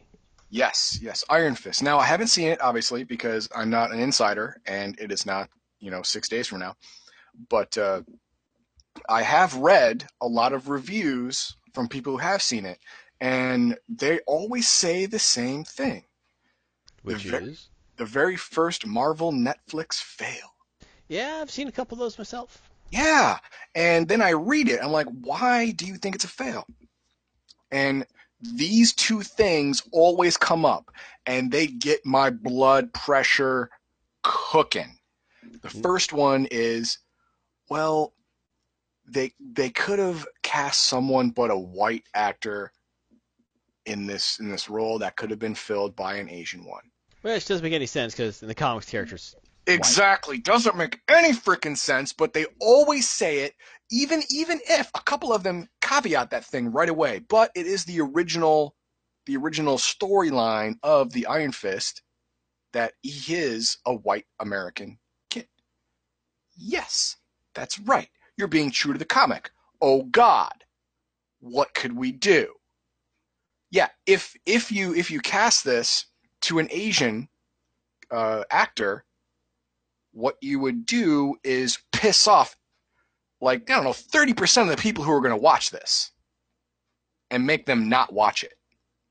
You probably tick off 70% of comic nerds. There are some who just roll with it, but 70% Yeah. I guess would be, be pretty annoyed exactly. They would they would just be be so pissed off. They, they They'd be they throwing up their ra- hands, yelling about political correctness. Oh yeah, they would rage everywhere. It's awful. It mm, critiquing something poorly because it's staying true to its source material is always stupid. Always. Always stupid and should be ignored at every turn. Every single one. That's number 1. I, I'll agree with that. Okay. Number two, it's uh, every single critique of the first few episodes was that it's so slow. I mean, he keeps trying to, to prove that he's him. Well, man, he's been gone for 15 years. He was 10 years old last time anyone saw him. He's 25 now. He doesn't look the same. I mean, no one's gonna. Be- he has to. He has to get enough people to believe him to force a blood test, and then that blood test has got to come back positive before any legal standing is changed. That's not going to be done in a day. You frickin' idiot. This this makes it real. Jessica Jones, Daredevil, Luke Cage, all of all of these storylines are street based. They're all based in a reality that everyone can understand. If if if Danny Rand comes back and says, "Hey, I'm Danny Rand," and 48 hours later everyone says, "Yep, you're Danny Rand," completely unbelievable. They're sticking with the Netflix reality here, and that reality is as close to our reality as possible without being without being overly stupid. Like in our reality, it would take 6 months to a year for him to prove that he's Danny Rand. But in the Netflix reality, they'll probably taper that down to a couple of weeks. And I get it. Fine. If you if you argue with that, you're just a freaking idiot. Stupid. It, it, it, it creates an unbelievable event in in in a in a world that that the Marvel slash Netflix genre has created to be as believable as possible. It's a wrong turn. They couldn't take it. They had to go the right way. I'm sorry if you think it makes the first few episodes slow. It has to happen to to keep keep keep the story in the same world as these other series. I know. The first few episodes of Jessica Jones were really dang slow too. Well, yeah. I mean, you you you had to you had to really feel her without the explanation because they they they they, they wanted to get the whole battered woman thing to to really hit home with you. I mean, they they wanted to see see you.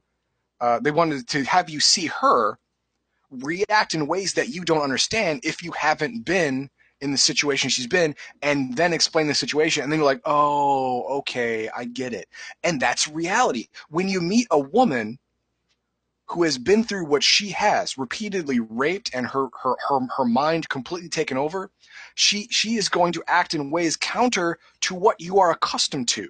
And it's going to seem completely strange and off-putting and you're not going to understand what's going on until she trusts you enough to tell you the story. And then you're going to be like oh damn. I was thinking stupid things and now i'm sad for thinking stupid things. And that's exactly what they wanted you to do that's exactly what they were going for, and that's exactly what they got. I love it. Now, this whole Danny Rand thing, yeah, it makes it slow. It's not as emotionally, Im- it doesn't have the emotional impact that the Jessica Jones thing did. I get it. But to, to go the other way goes against the entire universe that you've already created leading up to this. They couldn't do it. You have to understand that going in. Like an intelligent human being, Well, yes. and then you're fine. Well, I think people are always just trying to look for a reason to be upset. I, I think people are looking at the Iron Fist thing without knowing anything about the character and saying, well, this is supposed to be like martial arts and stuff. Why isn't he like doing martial arts stuff? And why isn't he Asian? And why, how, how come? I, there, I have read some stuff that you could be put up as valid criticism. Like, uh, this white guy shows up at this Asian girl's dojo that she owns and she's the master of, and he, like, totally out martial arts her. Well, yeah, but then he's, you know, Iron Fist, and he's been doing nothing but training to save his life for 10 years. 15, I think in this one it was 15. Yeah, like 10 or 15 years. That's all he's Yeah. done. Yeah. So, yeah, she's 12 hours a probably she's probably really good. Probably was trained by her father who's a master. Okay, great. Yeah, great. She wasn't doing it, you know, 15, 16 hours a day every day or she died. You yeah, know? and and had like like five to ten different masters who all all of them treated him like like loved him, but treated him like you know trained him like like like he was a like a rented mule. exactly you know they, they, they yeah it was completely different diff, different uh, skill level be, because his life was so much factors more harder than hers was. Right. I mean, like, oh, she lives in a ghetto. Like, I, I lived. You know, he, he, he lived in a in a six by six stone room that he was beaten in. Uh, ghetto sounds great. You got running water. Pfft. I, Yeah, I had a pail. I had a pail. I had to fill it myself, and they didn't let me sleep near the water. No, no, no, no, no, my friends. Sleep near the water. That's where the astral crocodiles eat you. So, uh, yeah, I mean, uh, uh, whatever. Just enjoy. People just can't enjoy the ride anymore. People always gotta Right. like start looking for like, oh, look at that suppression. No, it's not that. Well, how Right. No, no, no. Just But, it's but not for- like he, it's not like he hang on. spent a year over there and like totally got the culture, man. He's like totally Yeah, down. exactly. and he got a real appreciation for it. Now, Yeah. no, no, that's not yeah, what he, yeah, he, he, he wasn't taking a gap year between high school and college and traveling Europe. No, Cap year. no, he wasn't doing that. And uh, but uh, I only bring up those two because th- those are the two absolute ridiculous criticisms that everyone, for some reason, is bringing up. All the other ones I've read have at least some merit. Some, you know, okay, I can see your point of view. That's got some merit. I'm not going to rage on that. But these these two points I brought up, no merit whatsoever. None. Shut up about it. Shut your holes there are plenty of other movies that have been wrong on this point. Like uh, I can see the the, uh, the Doctor Strange movie. Yeah, yeah. Yeah, Tilda, wonderful actress. If you want an androgynous, uh, unknown age factor actor to, to to play a role, and you got it for it, she will burn the hell out of that role. But uh, you were supposed to be an ancient one Chinese master and you're a middle-aged white woman. I get it. I get the rage. I mean, if if you want someone to play someone of indeterminate age, Tilda Swinton is the woman. Because you know you, you you put the right makeup on her, I could probably buy that she's 14 for crying out loud or 80. I mean, I swear to God, I could. She is she's freaking ageless. I mean, pe- pe- people say, "Oh, Keanu Reeves is ageless." No, this woman is a good vampire. This woman is the ageless one. I get it. And there, there, there was this other one. There was other movie. I completely forget the actress or the name of the movie, but you, you can you can probably see it. It was it was a half Hawaiian, half Japanese woman, and this was in Hawaii, and and something was going on, and it was it was played by a white woman. It was like rage, rage, rage, and then you look at a picture of the actual person this is based on. Guess what she looks like? Looks like a white woman. She looks exactly like a white woman. like exactly like a white woman. Like you're you're half Asian, you're you're you're half Asian and a quarter Hawaiian. No, you're not. You're freaking German and French. Shut up. exactly. You look at her and she was cast for the role of the person who the movie is based on. Once that happened, your your your your, racism debate is trumped. Because it was properly cast for the story. I mean, come on, stop railing ag- ag- ag- ag- against the, the cage of your own ignorance. I mean, the, the, the, the actress that played played her played the woman looks like the woman. Well, Astro 66 makes the point that the old one was Tibetan in the original uh, Doctor Strange story. So if they made him Tibetan, they wouldn't be able to sell it in China because China doesn't like that stuff. Yes, no, no, he but is they absolutely. could. But my defense is they could have just said, okay, he's Chinese. Yes, they could have done that, and then China would have been great. They, they actually hated Tibet on this one. Woo! And then you could keep the market. So if, if it was just money, if it was just about money, make him Chinese. And also, Alienate Tibetans. well, you could them. you could do that and then take away the whole um, ancient one getting offed by her own student thing. You know, yeah, you can do that too. Sure. it But- alienates Tibetans. Tibetans don't buy movie tickets. As you were 66. Yeah, e- exactly. So so the studio wouldn't care. So the only reason I can think that that that, that Tilda Swinton would, was in that role was to put seats in theaters. But the thing is, she doesn't put seats in theaters. You mean put butts? you in had seats? Cumberbatch? yeah, Oh, are gonna sorry, go yeah, to yeah, watch. but- Bun- yeah, But- yeah, you you had Cumberbatch. You didn't need anyone else, man. That No, I- was it. That was your lock. That that that was the period after the sentence. I just that think- was it. I think that their discussion on that went so far as, oh man, we can't have some Chinese guy in a Fu Manchu role. You know, the guy that's just, yeah, let's, all right, let's avoid that by having like this white chick do it instead. They was like, you know, you're gonna get flack for that. Like, do you want flack for having a white chick in a role that was done by an Asian in the book, or do you want flack for having an Asian guy saying, oh, me teaching you magic? Yeah, that's probably what happened. Yeah. See, I don't I don't get that either. I mean, no See, one. I, I wouldn't have made that argument myself, but for stuff I've read, that was the argument. Okay, well, that's a dumb argument. Number one. I agree. And, yeah, and number two, I mean, you you, you could have thrown Chow Yun Fat into there, man. See, that was my suggestion. Yeah, you could have thrown him in there, and there would have been awesomeness just everywhere. It would have been great. And when he died, people would have went, "Oh, fuck, Yun Fat." I'm sorry. No, I, I apologize. I said I had an f bomb. I'm sorry. Uh, but uh, like, oh, Yun Fat died, and, and instead of Tilda Swinton died, you're like, oh, thank God. I don't got to watch her anymore. You kind of knew that was coming. Yeah, well, I hoped it was coming. Only I hoped it was coming sooner, because you know she is an excellent she is an excellent actress, in certain roles. Yeah, I thought In- she, I, and like indie- like indie eighty. films. I'll say eighty. I'll throw out a number. About eighty percent of the people who watched it thought she was miscast. Yes. It didn't make Uh, any sense. No, none at all. None at all. None You're all. you're in a made up Asian country, um, full of Asian people, but somehow the master of this place is a white girl, and her second in command And not only that, not only that, she's a thousand years old.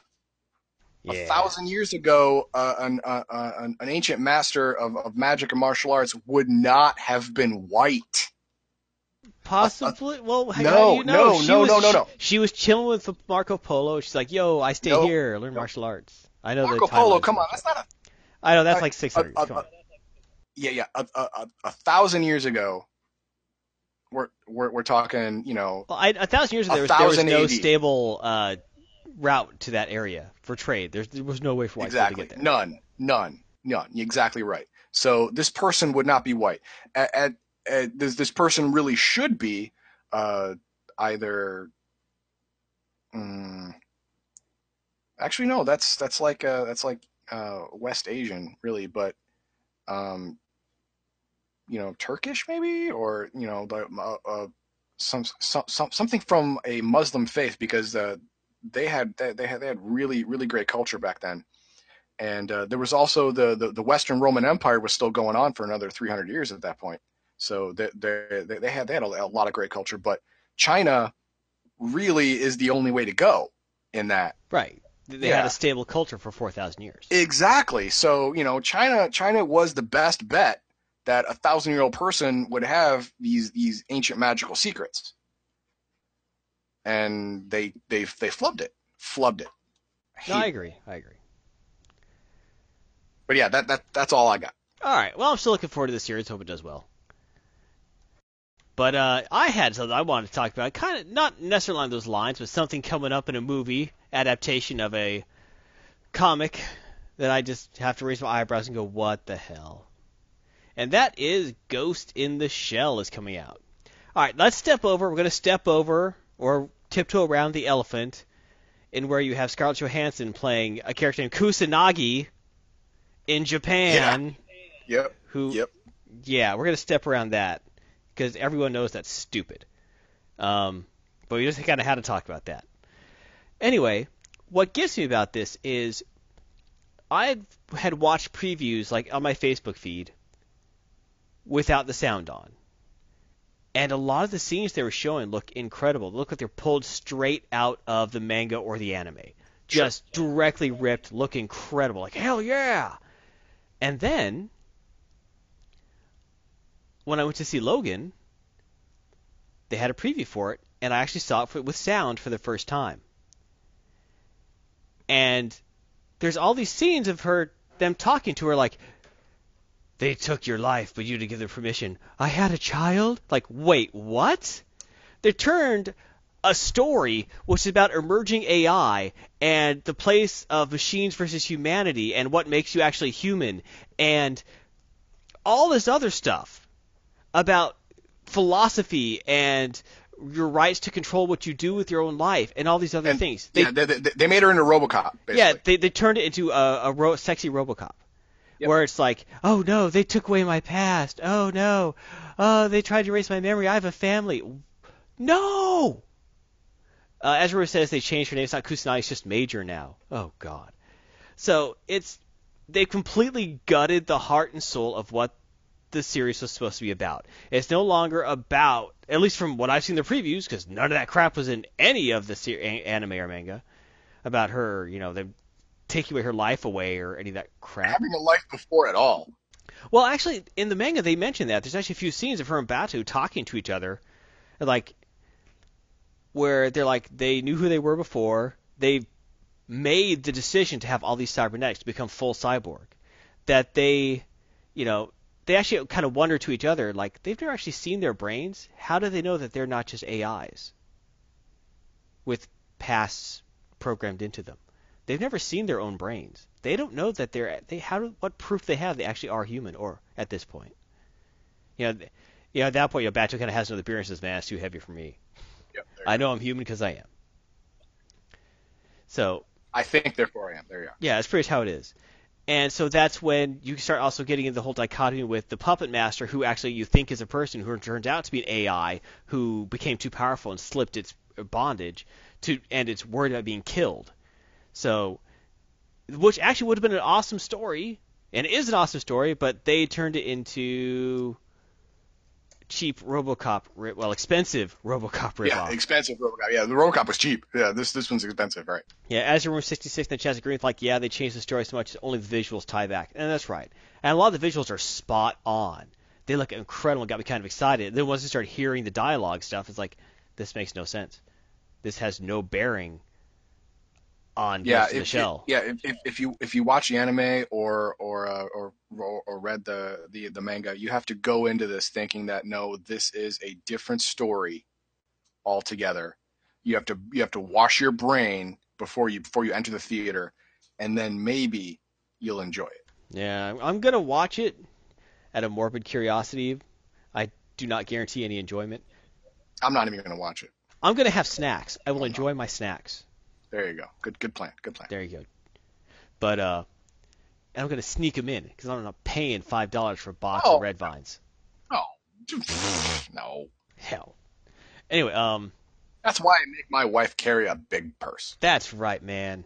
My wife won't carry a purse. That's okay. I wear a jacket.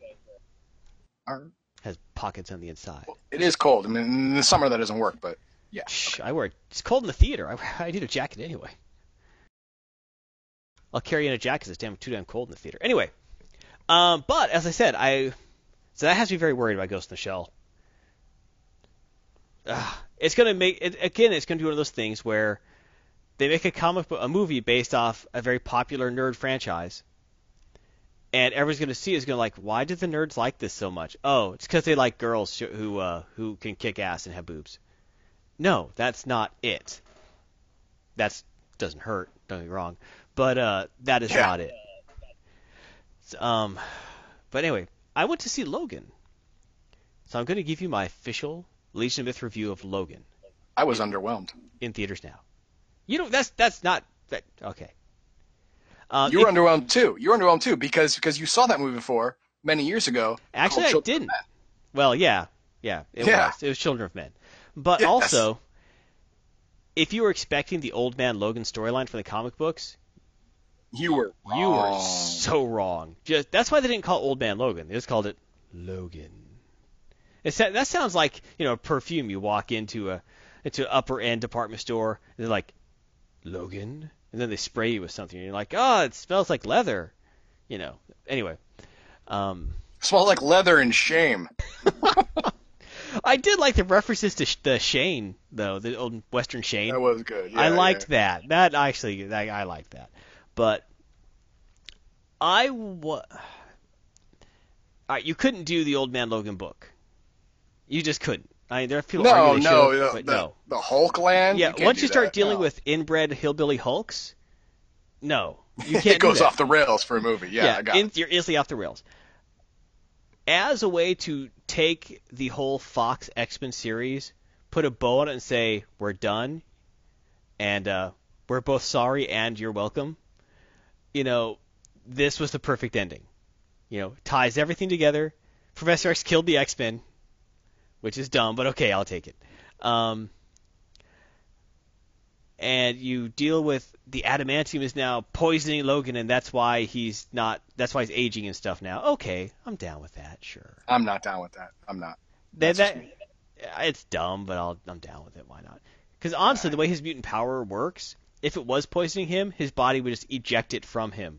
So Yeah. he would wake up one morning and have a metal skeleton next to him. Well, no, no, no. I, I, I get it that it can't eject be, Yeah, because adamantium. No, can. well, stop it. Stop it's it. I woven. mean, in, it's uh, woven into his bones. Yes, So- yes, but but but adamantium has in in many iterations uh, has to have a, a molecular destabilizer, you know, fired on it, and then it has to be heated to a certain temperature to even be malleable at Well, all. no, he doesn't The- have the to make it. He doesn't have to make. He doesn't have to make it malleable. He could move his cells around the adamantium. I don't think his cells can do that. I, I, Sure I think can. they only they only regenerate to the point where the the original blueprint. Nope, nope. It- well, in the comics, he could do it. Okay. All right. Good. But anyway, this is in the comic books. Uh, as we were saying, they're making it more X and movies with the first class crew. That's fine. I liked the first class crew. They were pretty good for the X Yeah, movies. but I can see uh, Sure. but with the whole Logan thing, it tied up Professor X's storyline. Um, the whole silly. I like. I kind of liked how they brought in the comic books and actually like this is crap. It's not, it's not isn't what happened. I kind of like how they acknowledged comics were kind of real. Because even in the Mar- in the Marvel universe, like in the comic books, there are comic books, and Right. some of them are actually officially licensed by, like Iron Man's are, comics are officially licensed within the comic. So he actually gets a kickback from Iron Man comics. Nice. They don't mention it all the time, but he does. Uh, Captain America's kickback goes directly to charity. Sure. Uh, that makes sense. Yeah, because he's Captain America. Hail Hydra. Um, Oh, stop it. well, that's come, becoming a big story, but uh, I, I thought that the movie was kind of slow, except when I was thinking this movie was kind of slow, it ended. I was like, oh, that actually went And by that was- that reasonably was- quick. That was. Yeah. But I never felt it got anywhere. No, it didn't. I, I didn't feel that either. I mean, I watched it and it was all it was all just a giant string of sad. Right. With- it, it got to the point where a- any time like Logan would say hello to someone, I just was like, oh God, no, they're dead. You know, like Yep. Eriq La Salle's very nice family says, oh, we'll share our charity. You, instead of saying you are dead if we look at you, we're moving. They're like, okay, well, Professor X wants to get a nice home cooked dinner. Okay, this is the family you could have had, Logan. Yeah, well, I'm going to be dead in about three days. Thanks for that, Chuck. You know, so, ah. And I think they wanted an excuse Yeah. to have Wolverine fight Wolverine because who wouldn't want that? Um, That's true. that's a little bit of fan service. And actually, I thought that uh, fr- I just blanked on his name. The actor played Wolverine, Hugh Jackman. Yeah. Um, he honestly tore it up. He did a great job He did. because he, is did. not that old and pathetic, but he did a great no, job for no, he it. he did a great job playing someone who is decrepit. Yes, and especially like I thought, gosh, he's looking really old. And then when I saw like the him playing the young Wolverine, like, oh, he's just a good actor. I forgot that. Which you should forget that when you're watching a film that this guy's acting. Yeah. And so Yes. he did a fantastic job. Uh, the He did. He girl, did. who- I have I have to give props to that too. the girl who played X23 did a fantastic job. For a little kid actor, she was great. Yeah, yeah. For I hate doing that caveat for a little kid actor. Well, they don't have the experience to know how to act. I know, I know, but you know, you Well, know, okay. she she was playing she, she she was playing something that that that she could just play herself. I Okay, mean, because okay. she, She- she's a teenage girl. Right, This girl did a So- better job at X23 than Chris Hemsworth has ever done at Thor. No, I cannot say that. I can. No, I cannot say that. What I will say is that she did a much better job as X23 as Hayden Christensen did as Anakin Skywalker. Oh, that we could easily agree on. Yes. Easily, Yes. yes, All right. yes. Handshake across the internet. Absolutely. Yep. Yep. World pieces. Um, but I can't say I loved the film. I thought it was. If I if there was like a, a line between bad and good, it's on the good side of that line. If there's a line between good, if there's a thin line between good and great, it's still on the good side. Yeah, definitely, definitely. I mean, uh, um, I, I, to me, I think it's closer to bad than than you think it is, but it's still on the good side. Right. Uh, the, the the reason I say that is because uh, um, I'm not a big fan of the unhappy ending. In in a movie, I'm gonna I'm a freaking American man. I want a happy ending. I want I, I want the guy to get the girl. I want the I want the good guys to win. I want all that stuff. Oh no, I know, left that. that's just me. I left that theater unfulfilled. There, I mean, if they had had like a, a post-credit scene, maybe I would have felt better. They didn't have that. That's how unfulfilled I was. You know, Ugh. You know, it was like you know being promised a little action the you know the night before, and the next day rolls around and you're going to bed and then nothing still happened. That's that's the kind of disappointment it was. That's yeah, that's bad. You're right. Yep, that's how I felt. I mean, I, I, I mean, uh, my one one one of my friends uh told me, "Oh man, this the, this movie's great. You're gonna love it. It's a it's a, Japanese action movie. It's got Chow Yun Fat it. It's great." And I watched it, uh, and the ending. Uh, I'm, I'm, I'm, I'm gonna see. I'm, I'm not gonna say the title. I'm gonna see if you can tell me. Um, there was a woman who's going blind, and there was there was a, a reformed hitman who who was going to donate his cornea to her, and uh, during the last fight, his eyes got ruined, and she had just gone blind, and they were crawling toward each other as they were both dying, but they missed each other because they're both blind, and then they both died feet from each other, never having touched each other. I think I've seen that film. Yeah, you have, and it was awful. Yeah, that was it was depressing. awful. It's sad. It's depressing. He said it was a great film, and you know, you know, But that was a Chinese action film. yes, yes, it was a Chinese. It was. I, I get it. I get it. Fine, but man, it was awful, and I hated myself for watching it. I still have to say it was a good movie because t- technically and theatrically and acting and storyline, it was a good movie. But the ending was Oh, un-American. Yeah, totally I cannot. unfulfilling. yes, unfulfilling. I cannot I cannot support it in any way. And I believe it was called Hard Boiled. I think it might have been hard boiled. Yes. But yeah, that was just a really depressing ending of that film. But yeah, Logan had a very depressing ending. It was like, God, why did Yes. And- and I yes. didn't under- It's the I don't- same same thing.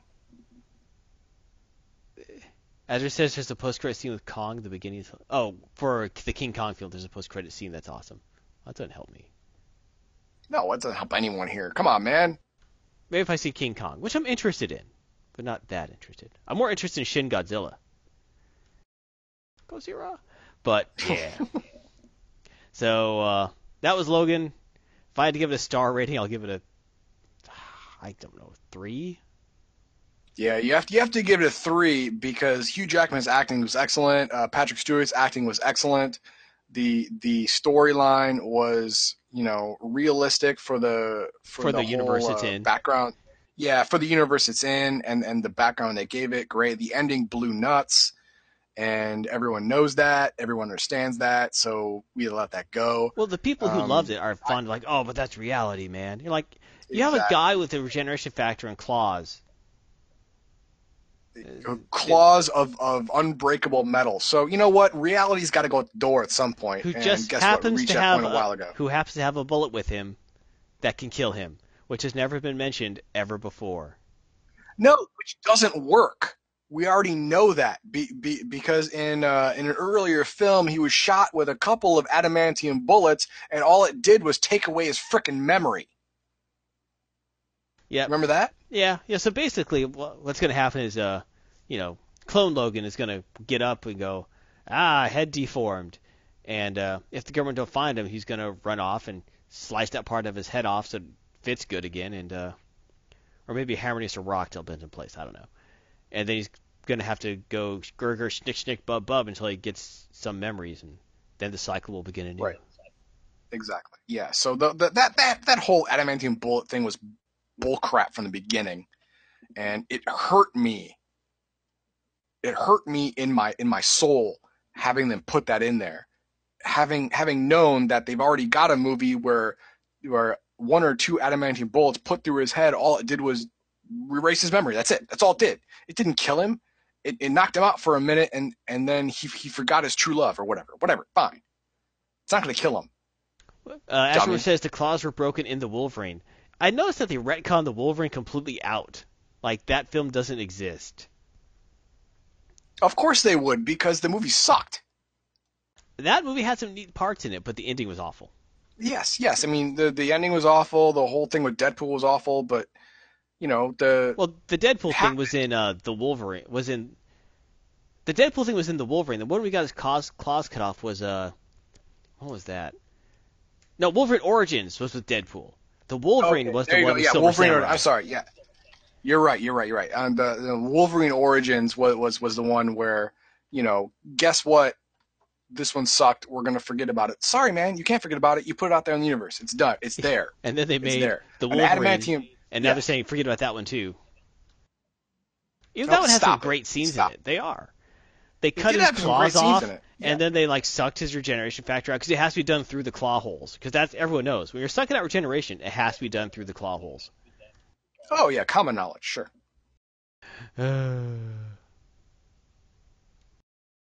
Terrible. Yeah, we're we're ending this stream on a really bad note. No, I don't Do think you have so. anything positive? Do I have any? I always you have anything something positive, man? Uh, Stormblood expansion is coming out for I'm- Final I'm- Fantasy 14, and I'm pretty excited about it. Um, Breath of the Wild, uh, the new uh, Zelda, aka Link game. Zelda is not the name of the of the elf boy with the sword. That's Link. Zelda is the princess who's always in trouble. Not always, but in general.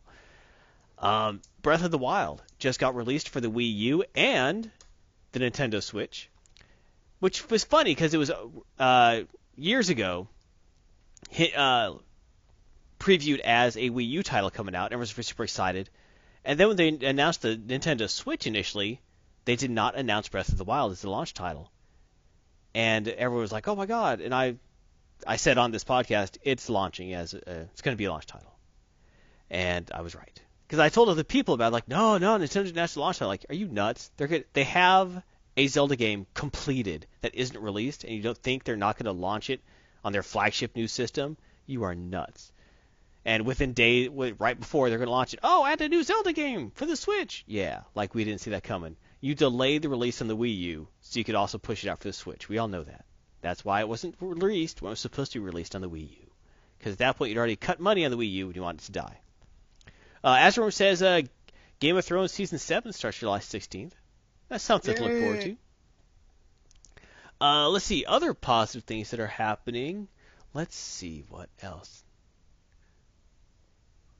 Uh, oh, the new Mass Effect game comes out soon. I'm excited about that. Mass Effect Andromeda. You Mass Effect fan there? Heathen Dog? I am not. You should I am be. Not. I'm sorry. I, I, the the the only console I have is a PS2. I got like three PS3s. Okay, well that's two more than you need, really. What? But uh, okay. lies. I have to have a backup. oh, backup. Okay, sure. The the third one is a backup to my backup, so I don't need that one. Maybe I'll sure, mail it to you. Sure. Yay! With a copy of Mass Effect one and two and three. Yay! Because they're all awesome games. Um, then you will not like me. Uh, uh, anyway, um, that's all I got. What do you have positive? You have something positive. No, no, man. That that's it. I mean, we're we're we're good. I mean, we end on a positive note. That's what we're doing. And so that's uh, great. Other things that are positive are all the other things going on at Legion of Myth. Uh, if you have any constructive comments, suggestions, drop them off at the Legion of Myth on the internet at legionmyth.com or .tv, on our Facebook page, legionmyth.com slash Legion of Myth, on our YouTube page, on our Twitter at Legion Myth, at Twitch TV slash Legion of Myth. You can also check out our podcast on most podcast streaming services. Uh, go ahead and check us out on iTunes. Download us, give us five star rating. Let us know what you love us. It does help us out. You can also check us on Player FM, Stitcher, TuneIn, or the LOM cast from our website. And if you want to support us, don't forget to get some super swag. Is that a term the kids use? I think it is. Uh, Legion of Myth gear from shop.spreadshirt.com slash Legion of Myth. You can also sh- support us directly. Show that little love, little kiss in the night at patreon.com slash Legion of Myth. Is there any other final words of wisdom you have? Well, let's see. Uh, uh, YouTube page, we have a deep a deep back bench of hundreds of hours of gameplay content. I mean, there's something for everyone there. I mean, Max Liao himself has has has gone out and played a variety of different genres of games and played them through uh, mostly to the end. I mean, uh, you you could watch the whole thing and it's great. I did I mean, enjoy his playthrough of stories. I thought that was a lot of fun. Yes, yeah. I I, I personally did, didn't like the game, but uh, but his, his his playthrough was amazing. I mean, I really, really liked uh, uh, Oxygen Not Required, which is great. Which he did he did not play through very much because he didn't get very good at it, and he kept dying a whole lot. But uh, but it's fun to watch See, that, that, too. As you said, something for everyone. That one didn't speak to me as much. So I have okay, something for all different people. I like watching it yes. blowing up in his mechs. That's always fun. Oh yes, yes. On on Tuesdays and Fridays, uh, he, uh, he he streams uh, uh Mech Warrior Online, and it's super fun watch watching him fight because he fails in extravagant fashion. It's not just regular. Oh, you saw that coming. Like no, for some reason he got one shotted. How did that happen? And he's got so much armor. Like a, uh, it, it's it, it's it's it's it's just great fun watching him and watching his facial expressions on screen. Like un, un, unlike on this stream, he has a camera on him, and it's great. And and lately he's had his wife in the same room with him, and she constantly makes fun of him which is always entertaining. Super. Oh yeah, it's great. Since we're not there to make fun of him, someone needs to be. Awesome. But uh, also, I've started streaming Final Fantasy XIV in anticipation of the Stormblood expansion coming out uh, Sunday night Yes. at 10 p.m. Ooh, yeah. Eastern. So yeah, check that out if you wish to see anything about that. I'm actually leveling up a character, so that's kind of fun. Yeah, from level five. Yeah, I know. Yeah. Oh, you actually saw that. Yes, I did. All right, everyone. Well, music's running out. Have a good night, everyone. You have one life. Live it well. Live it nerdy. Have a great darn one.